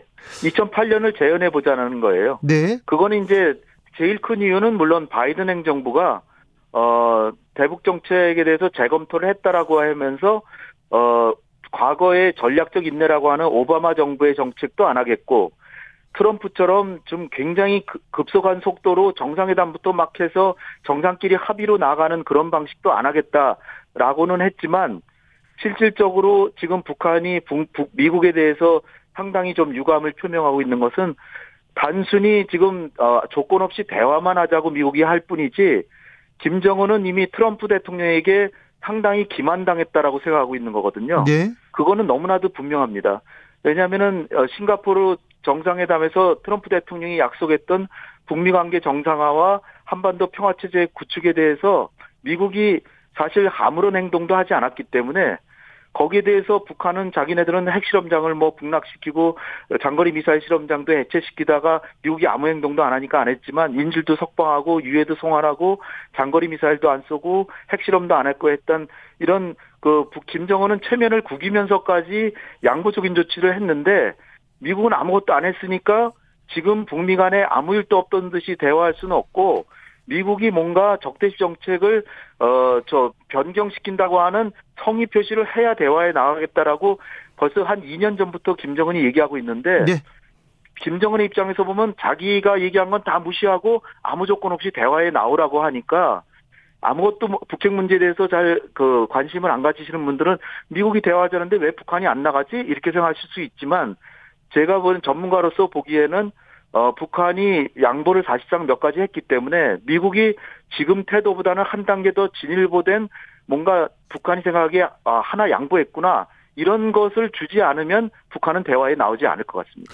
어, 김정은 위원장의 연설에 미국이 즉각 반응했습니다. 미국 국무부에서도 적대적 의도가 없으면서 아, 북한과 만날 준비가 돼 있다. 전제 조건 없이 만날 준비가 돼 있다고 이렇게 입장을 냈는데 이건 어떻게 봐야 됩니까? 이게 이제 제가 지금 말씀드린 것처럼 네. 마치 그간에 트럼프와 김정은 간에 아무 일도 없었던 듯이 나의 새 정부가 들어왔으니까 원점에서 다시 토의하자 논의하자는 건데 네. 김정은은 그 단계가 아니라는 거죠. 그렇죠. 미국한테 속았으니까 성의 표시해야 그 된다. 트럼, 예, 트럼프가 못했던 거 다섯 개 중에 한 개라도 뭔가를 해라. 네. 그래서 내 체면을 살려주면 그거를 징검다리 삼아서 나가보겠다라고 하는 메시지가 분명한데 거기에 대해서 지금 미국의 태도는 지금 사실 성김 인도네시아 대사하고 우리 그 한반도 평화본부장하고 오늘 만났거든요. 네. 만나서 이제 대화도 하고 했지만 미국의 태도는 에, 미국이 참 좋은 나라니까 북한에 아무리 불량 국가지만은 인도주의적 지원은 하겠다. 인도적 지원을 받겠느냐? 그 정도 성의 표시에 그치고 있지. 이를테면 한미연합 훈련을 뭐 안 하겠다느니 뭐 어, 제재를 좀 완화해 주겠다든지 그런 거 북한이 진짜 바라는 거에 있어서는 아무런 진전이 없다라고 북한에게 보이기 때문에 지금 이 상태로 미국이 아무 조건 없이 대화에 나오라. 우리는 대화에 준비가 돼 있다라고 100번을 외쳐봐야 네. 김정은이 나올 가능성은 저는 크지 않다라고 보입니다. 아 그러면 미국의 좀 성의 표시, 미국이 움직이지 않으면 남북 대화의 진전이 조금 어려울 수도 있네요. 그렇지만은 지금 미국의 태도 중에는 어 5월 달에 문재인 대통령께서 미국 가셔가지고 어 바이든 대통령으로부터 나 아, 한국의 대북 대화 관여 협력에 대해서는 지지한다라고 의사 표명을 했기 때문에 미국의 국가 원수가 지지를 했기 때문에 남북 관계가 지금 조금 더 진전하는 건 적어도 미국이 지켜볼 겁니다. 종전 선언에 대해서 대해서도 미국에서 지금 좀 지지를 받은 거 아닙니까? 지지라기보다 뭐 열려 있다 뭐 이렇게 하고 있고 제가 볼 땐 미국의 속내는 종전 선언을 쉽게 해주지는 않을 것처럼 보이는데요. 네. 만약 종전 선언에 대해서 긍정적으로 진짜 반응하고 나온다면 북미 대화도 될 수 있다라고 보이는데 지금 미국의 태도는 거기까지는 아닌 것처럼 보이고요. 네. 단지 이제 대북 인도적 지원 뭐 이거 하겠다는 건데 그거 가지고는 좀 부족하지 않은가 예. 이렇게 생각이 됩니다. 아, 남북 정상회담 100, 100이라면 몇 퍼센트까지 와 있는 것 같습니까? 지금 현재? 내년 5월이 이제 어, 차기 대통령이 이제 취임하는데요. 그때 너무 늦습니다. 내년 봄- 내년 5월까지는 될 것 같은데 예. 지금 이제 전문가들의 얘기는 뭐냐면은 어 베이징 올림픽까지는 될 가능성이 꽤 있다. 네. 그러나 베이징에 베이징에서 남북 남북 중이라든지 남북 미중 4자 정상회담이 된다고 해도 조금 늦은 거 아니냐. 네. 왜냐하면은 지금도 상당히 대선 열기가 막 불타오르고 있는데요. 그렇죠. 내년 2월쯤에는 뭐 대선이 얼마나 그 중요한 문제가 되겠습니까? 아, 또 그- 너무 뜨겁죠. 야, 야다, 야권에서 이것도 평화 평화 가지고 또 대선에 영향 주려고 그런다 막 그럴 거기 때문에 제가 볼 때는 만약에 남북 관계 개선이 된다면 조금 빠른 속도로 가서 적어도 어 11월 이전에는 돼야 된다. 네. 왜냐하면 그렇죠. 노무현 대통령도 10월달에 정상회담 했는데요. 네. 그때도 야당에서 이것 저 그 대선을 위한 쇼다 또 이렇게 했기 때문에 네. 가능하면은 남북 관계 개선이 된다면 빠른 속도로 가는 게 오히려 더 좋지 않나 이렇게 생각이 됩니다. 정세균 정세현 전 장관도 11월 중 12월 중에 빨리 정상회담 하는 게 좋다 이렇게 얘기하고 기대한다고 했는데 아무튼 네. 남북 대화를 정상회담을 대선 쇼 정치 쇼로 이렇게 좀 규정하는 그런 야당의 그 모습은 어떻게 보세요? 제가 한마디로 말씀드리면요. 어, 독일의 경우에는 1960년대 말 70년에 에, 그 동방 정책을 통해서 1973년에 유엔에 가입했는데요. 17년 만에 통일을 했습니다. 네. 그 비결이 뭐냐면 브란트나 슈미트 같은 진보 정부뿐 아니라 콜 총리 같은 보수 정부도 화해 협력 정책을 계속해서 했- 했더니 불과 17년 만에 주변 국가들의 반대에 부- 무릅쓰고 통일을 했거든요. 네. 아무도 반대를 못했습니다. 네. 그런데 우리 대한민국은 1991년에 유엔에 가입한 지 지금 30년이 지났어요. 예. 독일은 17년 만에 통일을 했는데 우린 30년 만에 거의 제자리 걸음인데 이거는 진보 정부들은 화해 협력을 하는데 보수 정부가 들었으면 여기서 뒷걸음질을 쳐서 강경 정책을 해가지고 다시 원점으로 돌아가서 그랬다고 좀 보거든요. 예. 따라서 제일 중요한 거는 지금도 보수 야당에서 남북 관계 개선을 방해하지 말고 그리고 내년에 만약에 보수 정부가 출범하더라도 보수 정부가 오히려 화해 협력 정책을 하면 통일까지 갈 수도 있다. 그런 마음으로 보수 정부 지도자들이 조금 좀 어, 생각을 독일의 경우를 생각해서 어, 조금 큰 민족적인 생각을 하는 지도자가 나오기를 기대합니다. 네. 최근에 보수 야당 그 국민의힘 주자들이 핵 공유, 전술핵 이런 얘기를 마구 하고 있어요. 이 공약 어떻게 보십니까? 근데 전술핵을 배치하게 되면은 이거는 이제 북한의 핵을 용인하는 격이 돼서 네. 서로가 상호 억지를 통해 가지고 거기서 이제 군축으로 들어가는 건데요. 그러면 북한을 이제 에, 그 불량 국가로 지목할 수가 없고 북한에게 일종의 명분을 주는 형- 형식이 되고요. 지금 나토의 핵 공유를 대선 후보 간에 이제 얘기하시는 분들이 있는데 네.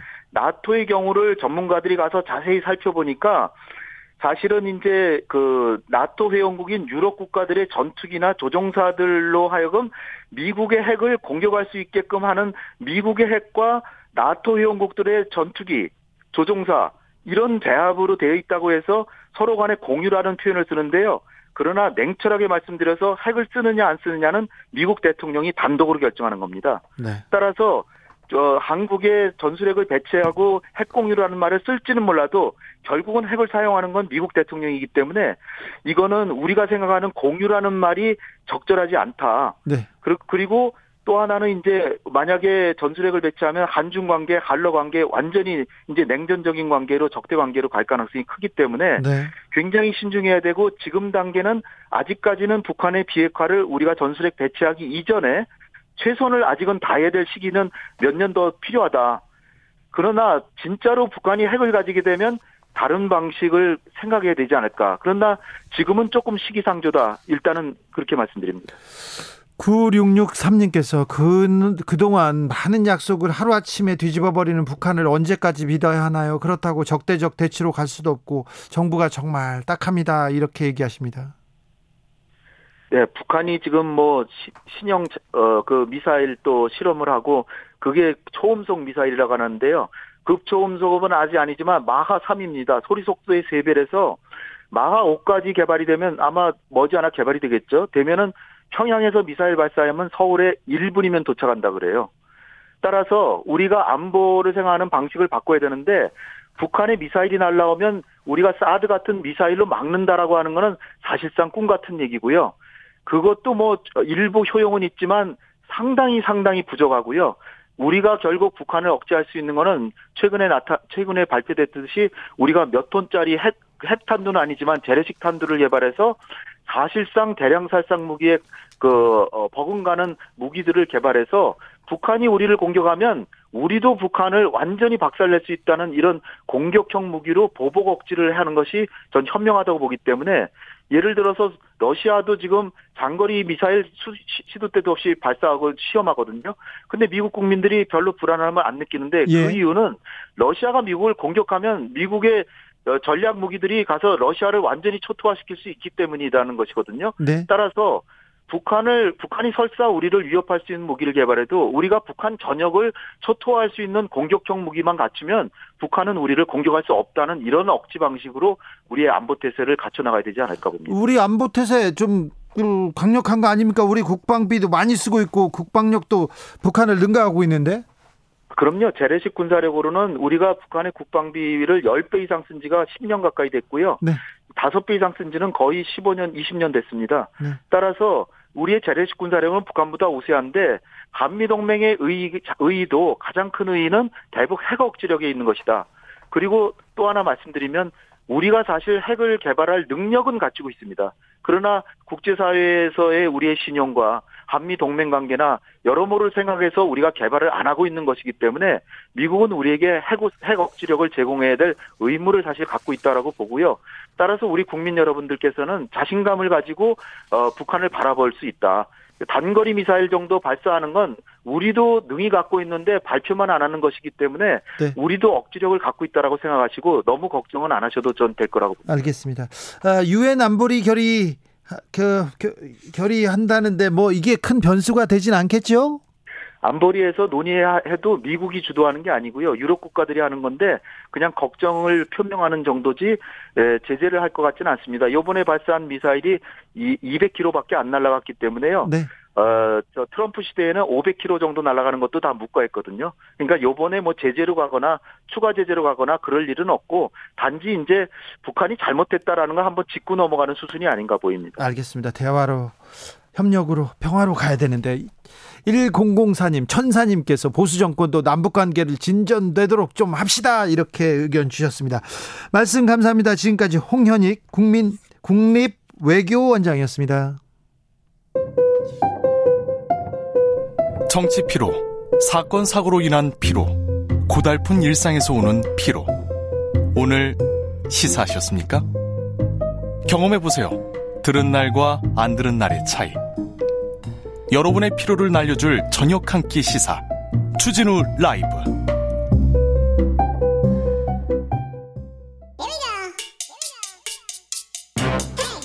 뉴스를 향한 진지한 고민 기자들의 수다 라이브 기자실을 찾은 오늘의 기자는 발로 뛰는 기자입니다. 한결의 김민아 기자 어서 오세요. 네, 안녕하세요. 어디에서 오셨어요? 아, 국회에서 왔습니다. 국회는 지금 무슨 일로 뜨겁습니까? 내일부터 국정감사여서요. 네. 네. 국정감사하면 또 의원들이 네, 한건 네. 해야 된다. 그리고 기사 내야 된다. 기자들한테 어떤 거 준비하고 있다. 이렇게 연락도 오지 않습니까? 아, 예. 국민의힘 같은 경우에는 네. 그 대장동 의혹이죠. 계속 네. 그쪽 부분을 부각하려고 계속 대장동으로 갑니까? 네네 그쪽 방향으로 계속 가고 있는 것 같습니다. 아니 곽상도 의원 얘기가 나오고 원유철 전 의원도 있고 국민의힘 쪽 사람들 많이 나오잖아요. 맞습니다. 윤석열 후보도 나오고 맞습니다. 근데도 이제 곽상도 의원은 탈당을 한 상태죠. 어떻게 보면은 책임을 회피하고 좀 떠나는 상태인데. 네. 그렇다 보니까 탈당했으니까 이제 우리 당 네네네. 얘기 아니라고 얘기합니까? 그렇게까지는 말하지 않지만 어느 정도는 뭐 공세를 펼 룸이 있다라고 보는 것 같고요. 예? 윤석열 총장 관련돼서는 아직은 뭐 의혹 단계다 이렇게 조금 무마시키려고 하는 뉘앙스였습니다. 아니 그런데 네. 기자들이 취재해봤을 거 아니에요. 네네. 윤석열 후보의 부친 집을 김만배 씨 누나가 샀잖아요. 맞습니다. 그거 뭐라고 보고 있어요? 근데 그렇게 우연히 겹치는 것을 네. 어떻게 해석할 수 있을지 저도 약간 정말 황당한 일인 것 같은데요. 국민의힘 쪽에서는 계속 우연이다. 윤 전 총장은 몰랐다. 이렇게 말을 하고 있는데. 사실 근데 윤석열 캠프 말고 다른 캠프에서는 또 다른 얘기 할 거 아닙니까? 일단 가장 공세를 펴고 있는 거는 아무래도 경쟁자인 홍준표 의원 쪽이겠는데요. 네. 뭐 특검으로 다 이제 수사를 해야 된다라는 입장을 계속 강조를 하고 있고. 네. 그러니까 윤 캠프 안에서도 어, 그 윤 전 총장은 몰랐을지 몰라도 그 일방적으로 화천대유 쪽에서는 알고 접근을 했을 수 있다. 이렇게 조금 어떻게 보면은 우리 책임은 아니다. 이런 정도의 그, 아, 그 주장은 네, 하고 있습니까? 있는 것 같습니다. 네. 네. 자, 국민의힘에서는 대장동 의혹으로 민주당에서는 고발 사주. 맞습니다. 고발 사주에서 일단 검사들의 검사들이 음, 정황이 나왔어요. 맞습니다. 오늘 그 손준성 검사 말고 또 다른 검사가 같이 이제 공수처로 이관이 되면서 계속 수사가 진행될 것으로 보이는데요. 네. 어떻게 되는지에 따라서 윤석열 총장은 이 두 사건에 다 발을 걸치고 있어가지고 예. 어떻게 보면 구, 그 국민의힘의 그 지지율 1위 후보가 검찰 손에 넘어가게 된, 좀 네. 웃지 못할, 당으로서는 굉장히 좀 안타까운 일이죠. 이런 일이 계속되고 있네요. 국민의힘에서는 그런데 네. 저기 홍준표, 윤석열, 윤석열, 홍준표 어떻게 좀 균형추가 어떻게 가고 있어요? 아 근데 대장동 의혹 이후로 윤석열 총장의 지지율이 좀 그러니까 그 적, 적극적 지지층이 조금 결집하는 모양새를 보이고 있더라고요. 오히려 네네 약간 그 고발 사주 대장동 이후에 윤석열 지지층이 결집한다. 윤석열을 지켜야 된다 이런 목소리가 또 나오고 있으면서 지지율도 약간 상승세로 다시 돌아섰고 네. 홍준표 의원 쪽에서는 이게 아닌데 하면서 계속 이제 토론회를 통해서 공세를 벌이고 있는 그런 상황입니다. 토론회 전후에 국민의힘 주변에서 좀좀 흔들림이 있습니까? 아 아무래도 그 윤석열 총장이 토론회를 하기만 하면 말실수가 계속 나오는 바람에 네. 그런 이제 말실수에 대해서 어떻게 대응할 것이냐 이런 네. 것들을 다른 캠프에서는 많이 이제 공세 방향으로 가져가고 있고 기자들도 어 이게 정말 맞는 말인지를 fact check를 빨리빨리 해야 되기 때문에 굉장히 쉽지 않은 국민의힘 지지자나 국민의힘 당 내에서는 네. 윤석열의 입이 조금 불안하다 좀 걱정합니까 많이? 아직 정치인의 wording이 아니다. 정치인의 네. 그 메시지를 결론을 내기에는 부족하다 이런 얘기가 많은데 많은 그 정보들을 아마 보고를 받고 그걸 토대로 토론에 나설 것이잖아요. 네. 근데 이제 본인이 그렇게 정리해준 워딩들을 어쩔 때는 잘 쓰지 않고 본인의 네. 이제 검사 출신이잖아요. 네. 검사 때 그 말투로 그그 뭐라고 할까요? 메시지를 내놓는 방식으로 하다 보니까 얘, 사고가 계속 나는 것 같아요. 얘기 잘 안 듣는구나. 네네. 캠프 얘기를 잘 안 듣는구나. 윤석열 캠프에는 또 큰 그 흐름이 큰 뭐 변화가 있습니다. 가장 중요한 멤버였던 장제원 총괄실장. 네. 빠졌어요? 네, 빠졌고 이제 월요일 목요일 진행되던 회의 주재를 윤한홍 의원이 하고 있다고 합니다. 네. 과거 이제 홍준표 의원 쪽에서 굉장히 열심히 활동하시던 분이 네. 윤석열 캠프에 가서 하고 있고 권성동 의원이 오늘도 그 조계종 뭐 예방 행사 이런 데 다 이제 같이 가 다니면서 좀 support를 하드, 하고 있습니다. 윤석열 캠프에 또 변화 움직임은 없습니까? 또 다른 사람이 온다던가? 아, 좀, 좀 이렇게 멀리서 들리는 말로는 네. 김종인 위원장이 이제 등판할 때가 되지 않, 않았냐 그러니까요. 이런 얘기가 나옵니다. 김종인 전 비대위원장 뭐 하나 이런 분들이 있는데 윤석열 후보하고 이렇게 교감하고 있습니까? 어, 윤리석 대변인이 원래 그 김종인 비대위 대변인 하다가 네. 지금 윤석열 캠프에 수행을 하면서 대변인을 같이 하고 있거든요. 네, 그 윤 전 의원이 핵심으로 지금 활동하고 있죠. 네, 이제 그분이 어떤 역할을 맡 같은지를 두고서 김종인 위원장이 올 것이다 안 올 것이다 이런 얘기가 나왔었는데 네. 사실 가장 큰 걸림돌이 장재원 의원이었습니다. 네. 장재원 의원이랑 김종인 위원장 사이가 굉장히 안 좋았거든요. 네. 근데 장재원 의원 자리가 빠지면서 김종인 위원장이 올 명분이 되게 충분해졌다.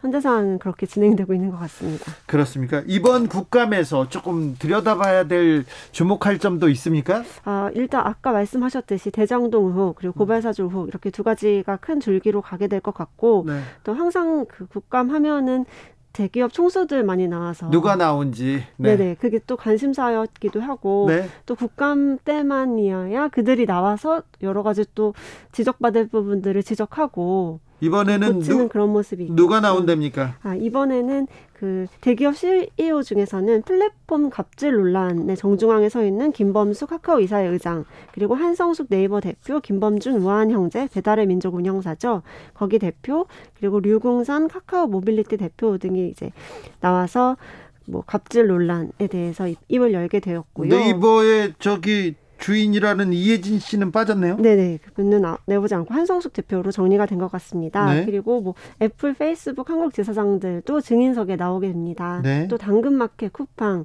뭐 야놀자 대표, 넷플릭스, 더 코리아 팀장 등등도 증인으로 채택돼서 또 특이한 증인이 있습니까? 아 또 그 일본 출신 방송인 사유리 씨가 복지 네. 국감에 참고인으로 나와서 비혼 출산 문화에 대해서도 이렇게 전달한다고 합니다. 사유리 씨가 국감에 나오는군요. 네네. 네. 아, 아무튼 이번 국감 플랫폼 국감이 될 거라는 얘기도 있습니다. 자, 민주당 경선 쪽으로 가볼까요? 민주당은 네. 어떻습니까? 아, 지금 5시부터 TV 토론회가 12번째 TV 토론회가 진행되고 있는데요. 12번째. 아우, TV 토론 너무 많이 해. 네, 너무 많이 합니다. 네. 지금 하, 진행이 되고 있는데 김두관 의원이 드롭을 하면서 지금 후보 숫자가 4명으로 좁혀졌고 네. 아무래도 명락 대전이라고 불리는 네. 이재명 후보, 이낙연 후보의 치열한 그런 공방이 계속되고 있습니다. 요즘은 그, 그, 이명, 그, 이낙연, 네. 이재명 두 후보 간에 어떤 문제로 이렇게 좀 약간 이렇게 그 좀 갈등이 좀 있어요? 음, 어, 오늘 아침에 네. 그 이낙연 후보 캠프의 서른 의원의 말 때문에 한바탕 시끄러웠는데요. 또 서른 의원이군요. 맞습니다. 좀 입이 세신 분이시죠. 네. 서른 의원이 그 라디오 프로그램 출연하셔가지고는 사퇴 후보의 표를 무효 처리하는 것에 대해서 이거는 맞지 않는다라고 하면서 어, 이 부분 때문에 불복을 할 수 있다라는 취지의 말, 발언을 해서 굉장히 시끄러웠습니다. 불복이요? 네네. 사실 경선은 정말 그 수십만 명의 국민 경선단들이 이렇게 투표를 해서 지금 한 명의 아니 그리고 이거는 민주당 선관위에서 지금 네네. 정해놓은 정해놓은 법이지 않습니까? 맞습니다. 이건 따라야 되는데 또 얘기하다가 또 불복 얘기까지 나왔어요? 네, 어떻게 말하셨냐면요. 이 문제가 해결되지 않으면 가처분 신청 등 할 수 있는 모든 조치를 다 하겠다. 아이고. 이런 그런 위험을 피하기 위해서는 지금이라도 재해석을 해, 해달라 이렇게 얘기를 하고 있습니다. 지금 사퇴하는 후보들이 한 한 명두명 나오면서 이낙연 후보 캠프 쪽에서는 아니 근데 네. 서른 의원 그런 거죠. 서른 의원은 좀 네. 강경파기 때문에 네네. 그분은 입이 너무 세 이런 얘기가 나올 수도 있는데 네네. 다른 캠프의 다른 사람들도 비슷한 입장입니까? 아, 네. 홍영표 의원이 지금 이낙연 캠프에서 공동 선대위원장이죠. 갖고 있는데 사퇴 후보 표를 모효 처리하는 것은 결선 투표를 도입했던 정신이나 배경에 맞지 않는다. 이렇게 지적하는 말을 했습니다. 강다솔님께서 불복이라는 말은 함부로 꺼내면 안 되는 겁니다. 민경욱 씨랑 다를 바가 없어요. 얘기합니다. 그러면 이 이거 굉장히 좀 논란이 될 것 같은데요. 다른 캠프 입장은 어떻습니까? 네, 일단 그 이재명 캠프 쪽에서는 화들짝 놀라면서 오히려 불공정 시비 논란을 불러올 수 있다라는 우려의 메시지가 나왔습니다. 네. 김남국 의원이 지금 캠프 수행실장 맡고 있는데요. 네. 그 오늘 이렇게 발언했습니다. 사퇴 후보자에 대한 투표를 무효 처리한다는 당규는 문헌 그대로 무효로 처리한다고밖에 해석할 수밖에 없다. 네, 네. 대선 계획단이 출범하면서 다 살펴본 조항이고 문제가 없다고 판단이 이미 끝난 것이다. 이렇게 말했습니다. 알겠습니다. 아, 이런 문제로 또 갈등이 생기면 되면 네 민주당에 도, 도움이 되지 않을 텐데요. 전혀 안 되겠죠. 지금까지 기자들의 수다 한결의 김민아 기자였습니다. 오늘도 감사합니다. 네 고생하셨습니다. 교통정보센터 오늘은 다녀오겠습니다. 김민희 씨.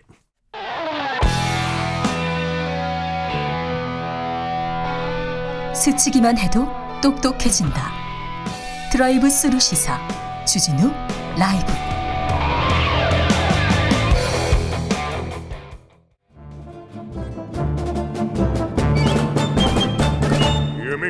여기도 뉴스 저기도 뉴스 빡빡한 시사 뉴스 속에서 가슴이 답답할 때 뇌 휴식을 드리는 시간입니다.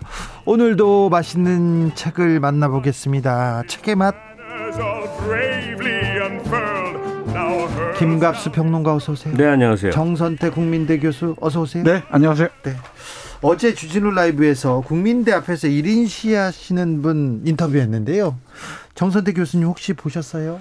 네, 제가 오늘 오랜만에 학교를 나갔는데 예, 동문 졸업생 1인 시를 하고 계시더군요. 네. 네 봤습니다. 그러셨어요? 네, 그 옆을 지나가기가 참 아, 민망했습니다. 그래도 주변에 어, 지나가시면서 응원하시는 분들 많다고 그렇죠. 이렇게 얘기합니다. 네, 네. 네. 학교의 자존심 이렇게 또 있는데 그러게 말입니다. 네, 빨리 정리해야 될 텐데 네. 이거 이거 빨리 정리하는 편이 윤석열 후보한테도 훨씬 나을 텐데 계속해서 이거 논문 재조사를 안 하는 거 이거 참 조금 이해가 되지 않는다 이런 사람들도 있고요. 네, 네. 저도 이해를 잘 못합니다. 네, 뭐 아닌 사람도 있습니다. 오늘 책의 맛에서 만나볼 작품은 일곱 회 마지막입니다. 이 소설을 이 책을 고르신 이유는 뭔지요? 네, 제가 이번 추석 연휴 때몇 권의 책을 읽었는데 네. 오랫동안 아껴뒀던 책 소설 중에 하나 아, 김현수의 일곱 회 마지막이었습니다. 아주 재밌게 읽었습니다. 네. 이 백석 의그 북한에 나온 백석의 이야기를 예. 7년 아, 동안의 이야기, 1956년부터 네. 63년 동안의 이야기를 소설가 김현수가 아, 백석의 문장과 김현수의 문장을 버무려서 네. 기가 막히게 네, 써낸 그런 작품입니다. 이것은 백석이 살아보지 못한 세계에 대한 이야기이자 네. 죽는 네. 순간에까지도 그가 마음속에서 놓지 않았던 소망에 대한 이야기다. 이렇게 소설가 김현수는 말합니다. 일단 작가는 이렇게 소개하는 게 좋을 것 같아요. 가끔 이렇게 책 얘기를 하다 보면 과장도 붙이고 그러는 수가 있는데 네. 오늘 이, 이 일곱 회 마지막에 작가 김연수 씨는 네. 한국에 현재 있는 현역 작가 중에 네. 가장 비중 있는 손꼽히는 몇 명 중에 하나고 그렇죠. 네, 틀림없는 작가죠. 네. 네. 그분이 그 가상 소설이죠. 이상이 네. 어느 시기에 어떻게 살았을까 뭐 이런 등등의 음, 이런 걸 잘 써요. 네, 이런 류의 소설을. 네, 그런데 지금 이 연예인의 연예인이라고 있잖아요. 왜? 네. 연예인들이 자기도 네. 연예인인데 네. 가령 BTS 멤버나 블랙핑크는 좀 다르게 보는 거예요. 자기들의 롤 모델처럼. 네. 작가들 한국 문학 그 작가들의 작가 시인의 시인은 백석이에요. 단연. 네. 그의 삶이며 그의 작품이 시인들에게는 어떤 특별한 경외감의 대상인 거죠. 네, 백석을 보고 시를 썼다는 분 많죠. 너무나 많죠. 특히 그 문학 수업을 받는 네. 공부를 하고 습작을 하는 분들에게 백석이라는 존재는 너무나 거대한 존재란 말이에요. 예. 근데 그분이 월 전쟁기에 월북을 해서 네.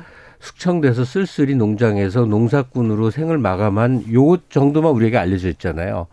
그 말년에 사진 보면 왜 정말 정말 농부 아저씨예요. 어, 네. 네. 그런 그가 어찌 어떻게 북에 가서 살았을까를 그 일곱 회를 여러 가지 그 유추와 상상을 가동시켜서 네. 이야기로 풀어냈는데 어 너무나 쓸쓸한 소설이에요. 이걸 읽다 보면 마음이 쓸쓸해져 갖고 어떻게 어떻게를 못할 정도로 쓸쓸한 소설이에요. 저는 그 문재인 정부가 들었을 때 남북의 화해와 협력이 오면 백석의 생애를 북에서 있었던 백색의 백석의 생애를 더듬는 다큐와 탐사 보도를 하겠다고 마음 먹었어요. 그래가지고 음. 같이 가자고 안도현 시인하고 음. 안도현 시는 대표적으로 백석을 이렇게 네, 평전을 쓰, 네 백석 평전도 쓰고 이렇게 백석을 네. 보고 시를 썼지 않습니까? 그래가지고 이런 계획도 막 세워놨었는데 그리고 다른 계획도 많이 세워놨었는데 아마 그 계획은 제가 먼저였던 것 같습니다. 그렇습니까? 네. 이런 사람들 많습니다. 정선태 교수 합류. 네. 네 제가 오래전에 네. 학생들에게 약속하기를 네. 남북 교류가 활성화하면은 문학기행을 글로 네, 문학기행 글로 가고 가이드 내가 하겠다. 네, 그렇게 했어요. 네. 네. 제가 도월 선생한테도 걸로 가자 그랬더니 나는 중국으로 가고 싶어 네. 얘기하시더라고요. 그 백석이 마지막 그 이 소설에 따르면 네. 실제도 그랬고요. 이 삼수 삼수 관평 독골이라는 곳이에요. 삼수갑산을 그렇죠. 가더라도 할때 네. 삼수죠. 네, 량강도로 하는데 거기 함경북도. 함경도예요. 한북. 아니, 아니 저기 평안북도.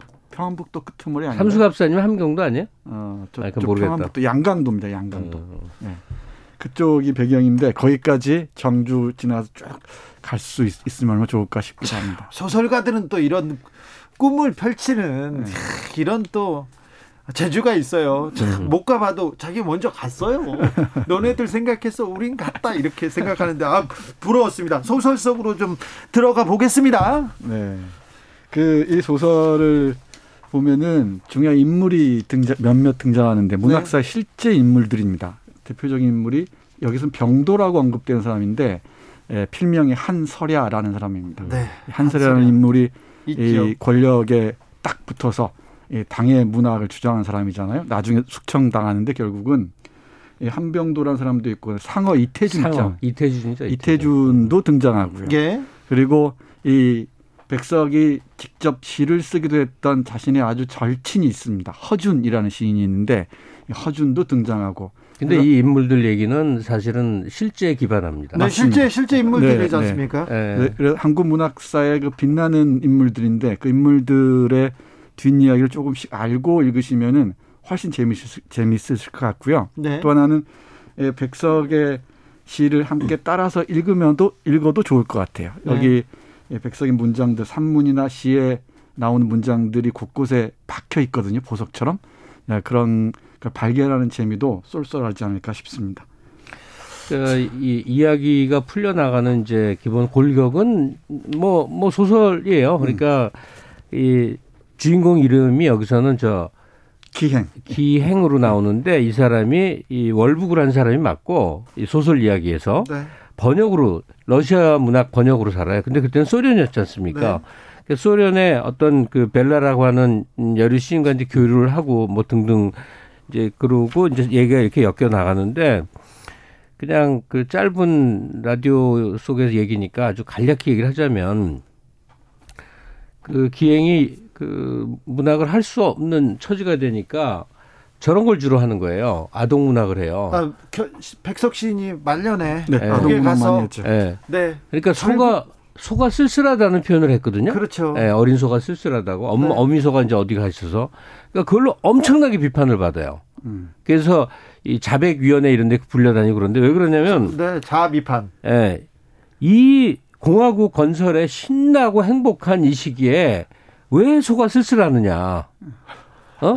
왜 소가 그리고 소가 왜 몇 마리 없느냐? 아니 백석은 평생 외롭고 고독하고 쓸쓸한 사람인데 그런 감정을 느끼면 절대 안 되는 그렇죠. 거예요. 북에서는 안 됐던 거죠. 개인의 사사로운 그 슬픔, 음.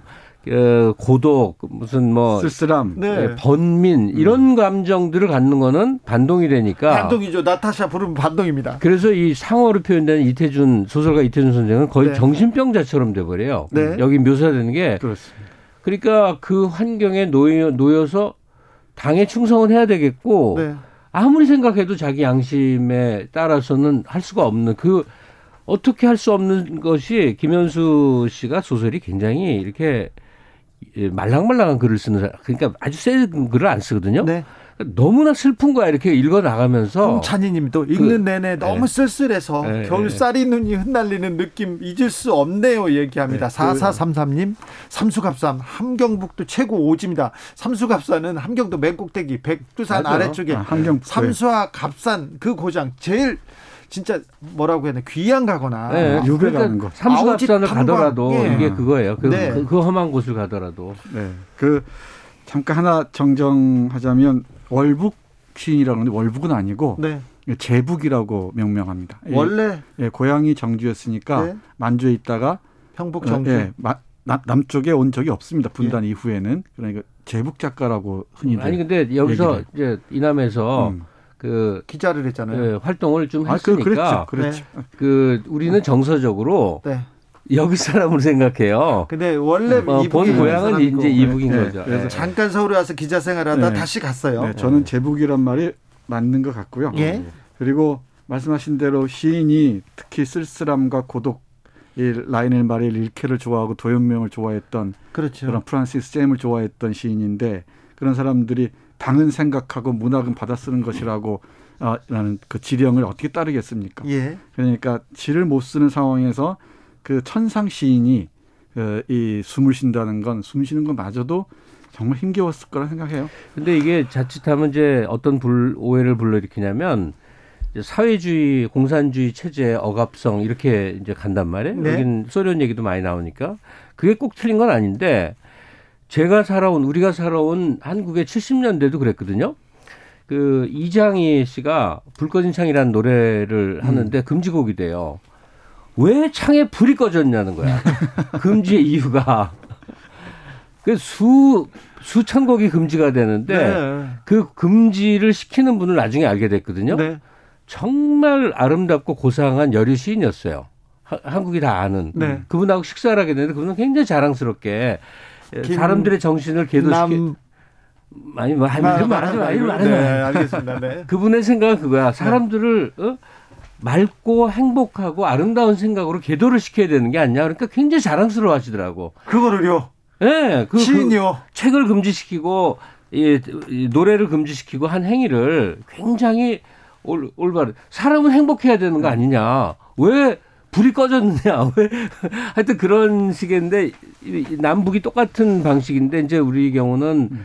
어, 일종의 국가 폭력의 형태로 되드러났다면 북은 이제 이념이라고. 하는 그렇죠. 체제 전체 그랬습니다. 예, 인간을 새로운 인간으로 개조시키려고 음. 하는 과정에서 벌어진 무지막지한 무리예요. 네. 그리고 저희 세대는 거기에 경도된 적이 또 젊은 시절에 있었단 말이에요. 그러니까 인간을 새롭게 어떤 이념에 의해서 재탄생시킨다는 게 얼마나 무리한 이야기였던가를 70년 동안 인류가 실험을 했는데 우리나라의 북쪽도 그 실험의 전형적인 한 현장이었어요. 그 속에서 여린 감성, 다채로운 인간의 음. 이 내면 세계를 지닌 사람들이 어떤 일을 겪어야 되는지에 대해서 여기 그 이 백석 시인이 정말 적나라하게 보여주는 거죠. 네. 그렇죠. 네, 그런 그 체제의 폭력성 속에서도 이 소설에 등장하는 인물로 말씀드리자면은 그 인민학교 그 초등학교 교사인 진서희처럼 이 시를 읽는 사람이 있고 또 아이들의 시를 받아다가 네, 예, 백석에 또 읽히기도 있죠. 하고 그러잖아요. 그런 또 마음 씀씀이를 가진 사람들이 곳곳에 또 있죠. 그러니까 사람이 사는 모양이 체제가 아무리 어목해도 그렇지. 그 속에서 초등학교 교사가요. 그 음. 그 집단 농장 근처에 이제 후반부 얘기예요. 예. 초등학교 교사가 아이들 시를 가져와서 백석 선생한테 이제 당 그러니까 난 농부냐 농부냐 그러는데 아예 선생님 음. 시인인 거 알아요 하면서 음. 읽어달라고 그러고 평을 부탁하고 애들한테 한마디를 해달라고 그러는데 제가 아주 재밌게 그 후기에서 봤는데 음. 거기 그 인용된 시가 있죠. 인용된 시들이 다 이호덕 선생이 네. 만든 그, 그, 시, 그 시즌 뭐죠, 제목이? 아이들 햇빛인가? 그, 그 아이들의 시. 그 있어 하여튼. 동, 그 동시들이 네. 다 나옵니까? 이호덕 네. 선생이 그 청, 청송의 시골 애들 그 해서 네. 묶은 유명한 책이 있거든. 그, 일하는 그, 아이들. 그걸, 그걸, 아, 일하는 아이들. 네. 그걸 인용을 했더라고요. 네, 이런 시예요. 여기, 어, 잠깐 보면 이렇습니다. 물살이 민솜대 바람에 흔들려 새하마노 들판에 여름이 온다. 그러니까 경상북도 상주 어린이의 시를 통해서 백석에게 뭔가 아 아릿한 사인을 보내, 보내고자 했던 것 같아요. 작가는. 네. 아, 소설 속, 책 속 문장으로도 조금 들어가 볼까요? 네, 당연합니다. 이 문장을 읽는 그 맛이 또 김현수 소설 읽는 맛의 그럼. 핵심이기도 하죠. 예. 아주 많은데요. 이 백석의 향기가 가득한 김현수 문장, 제가 고른 문장 한번 읽어보겠습니다. 네. 자, 끝부분에 있는데요. 아무리 준비해도 모자란 겨울나기에 비하자면 봄 준비는 마냥 기다리는 게 일이었다. 봄은 아기 걸음이고 먼 빛이고 올똥말똥이니까. 4월 초 바람의 방향이 바뀌어 사흘이 지나면 강에서는 쩍쩍 소리내며 버그러지는 얼음장이로 흙탕물이 넘실거렸다. 새벽이면 골짜기 안으로 안개가 부잇하게 감돌아 돈사 네모 등에 가스 불빛이 까물거렸고 아침 햇살이 빗살처럼 번져나면 새들의 노랫소리가 흥겨웠다.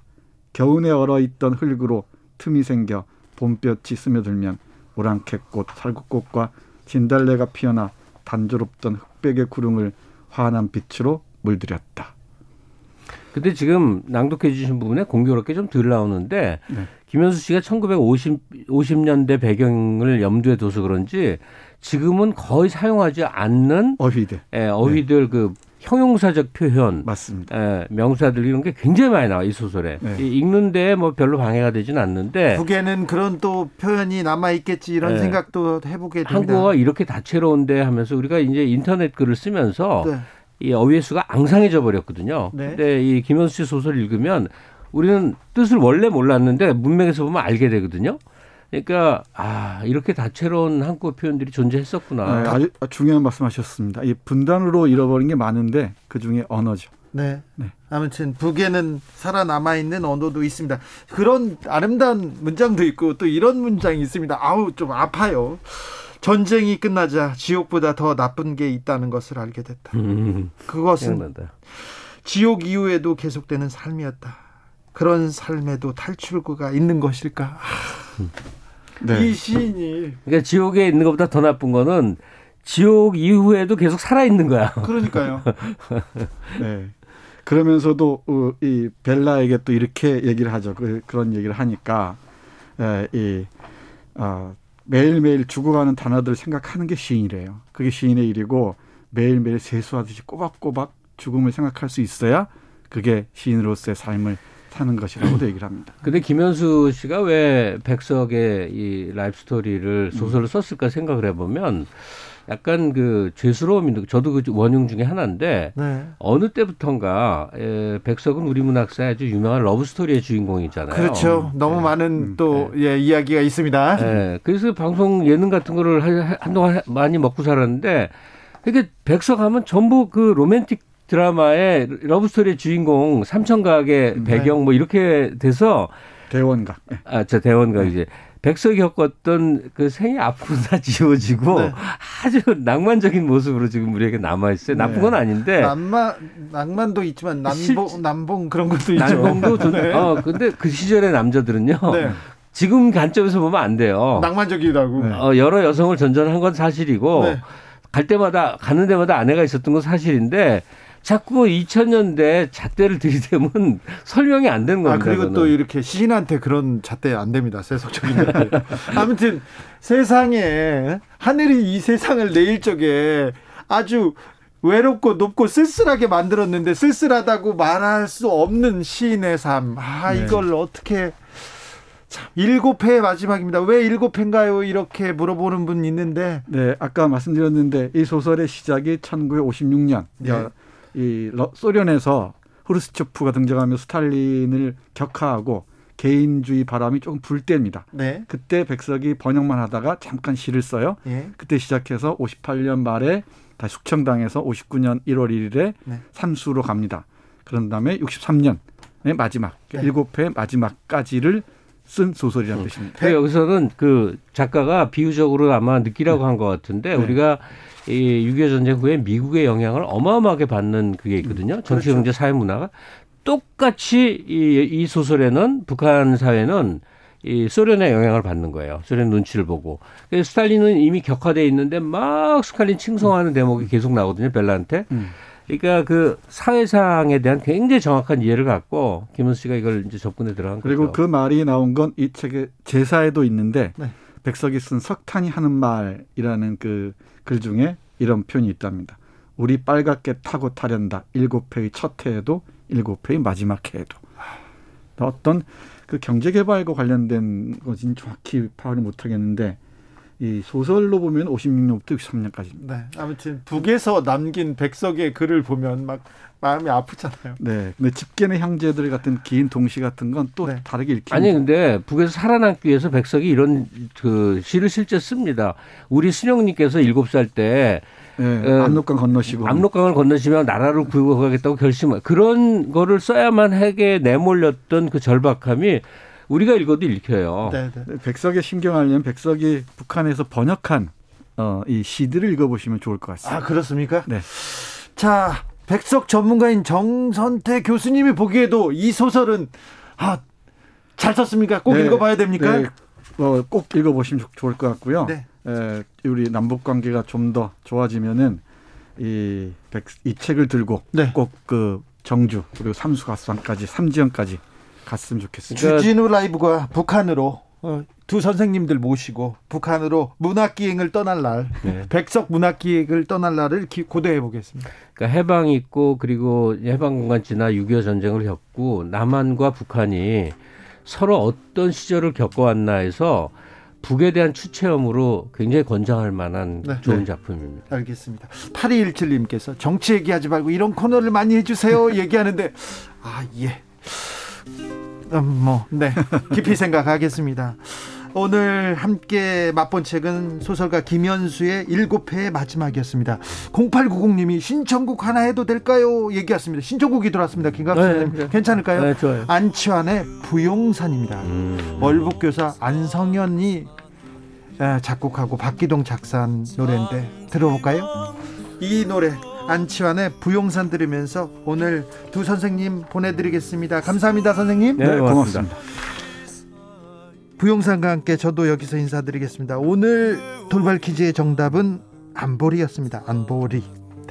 저는 내일 오후 5시 5분에 돌아오겠습니다. 지금까지 주진우였습니다.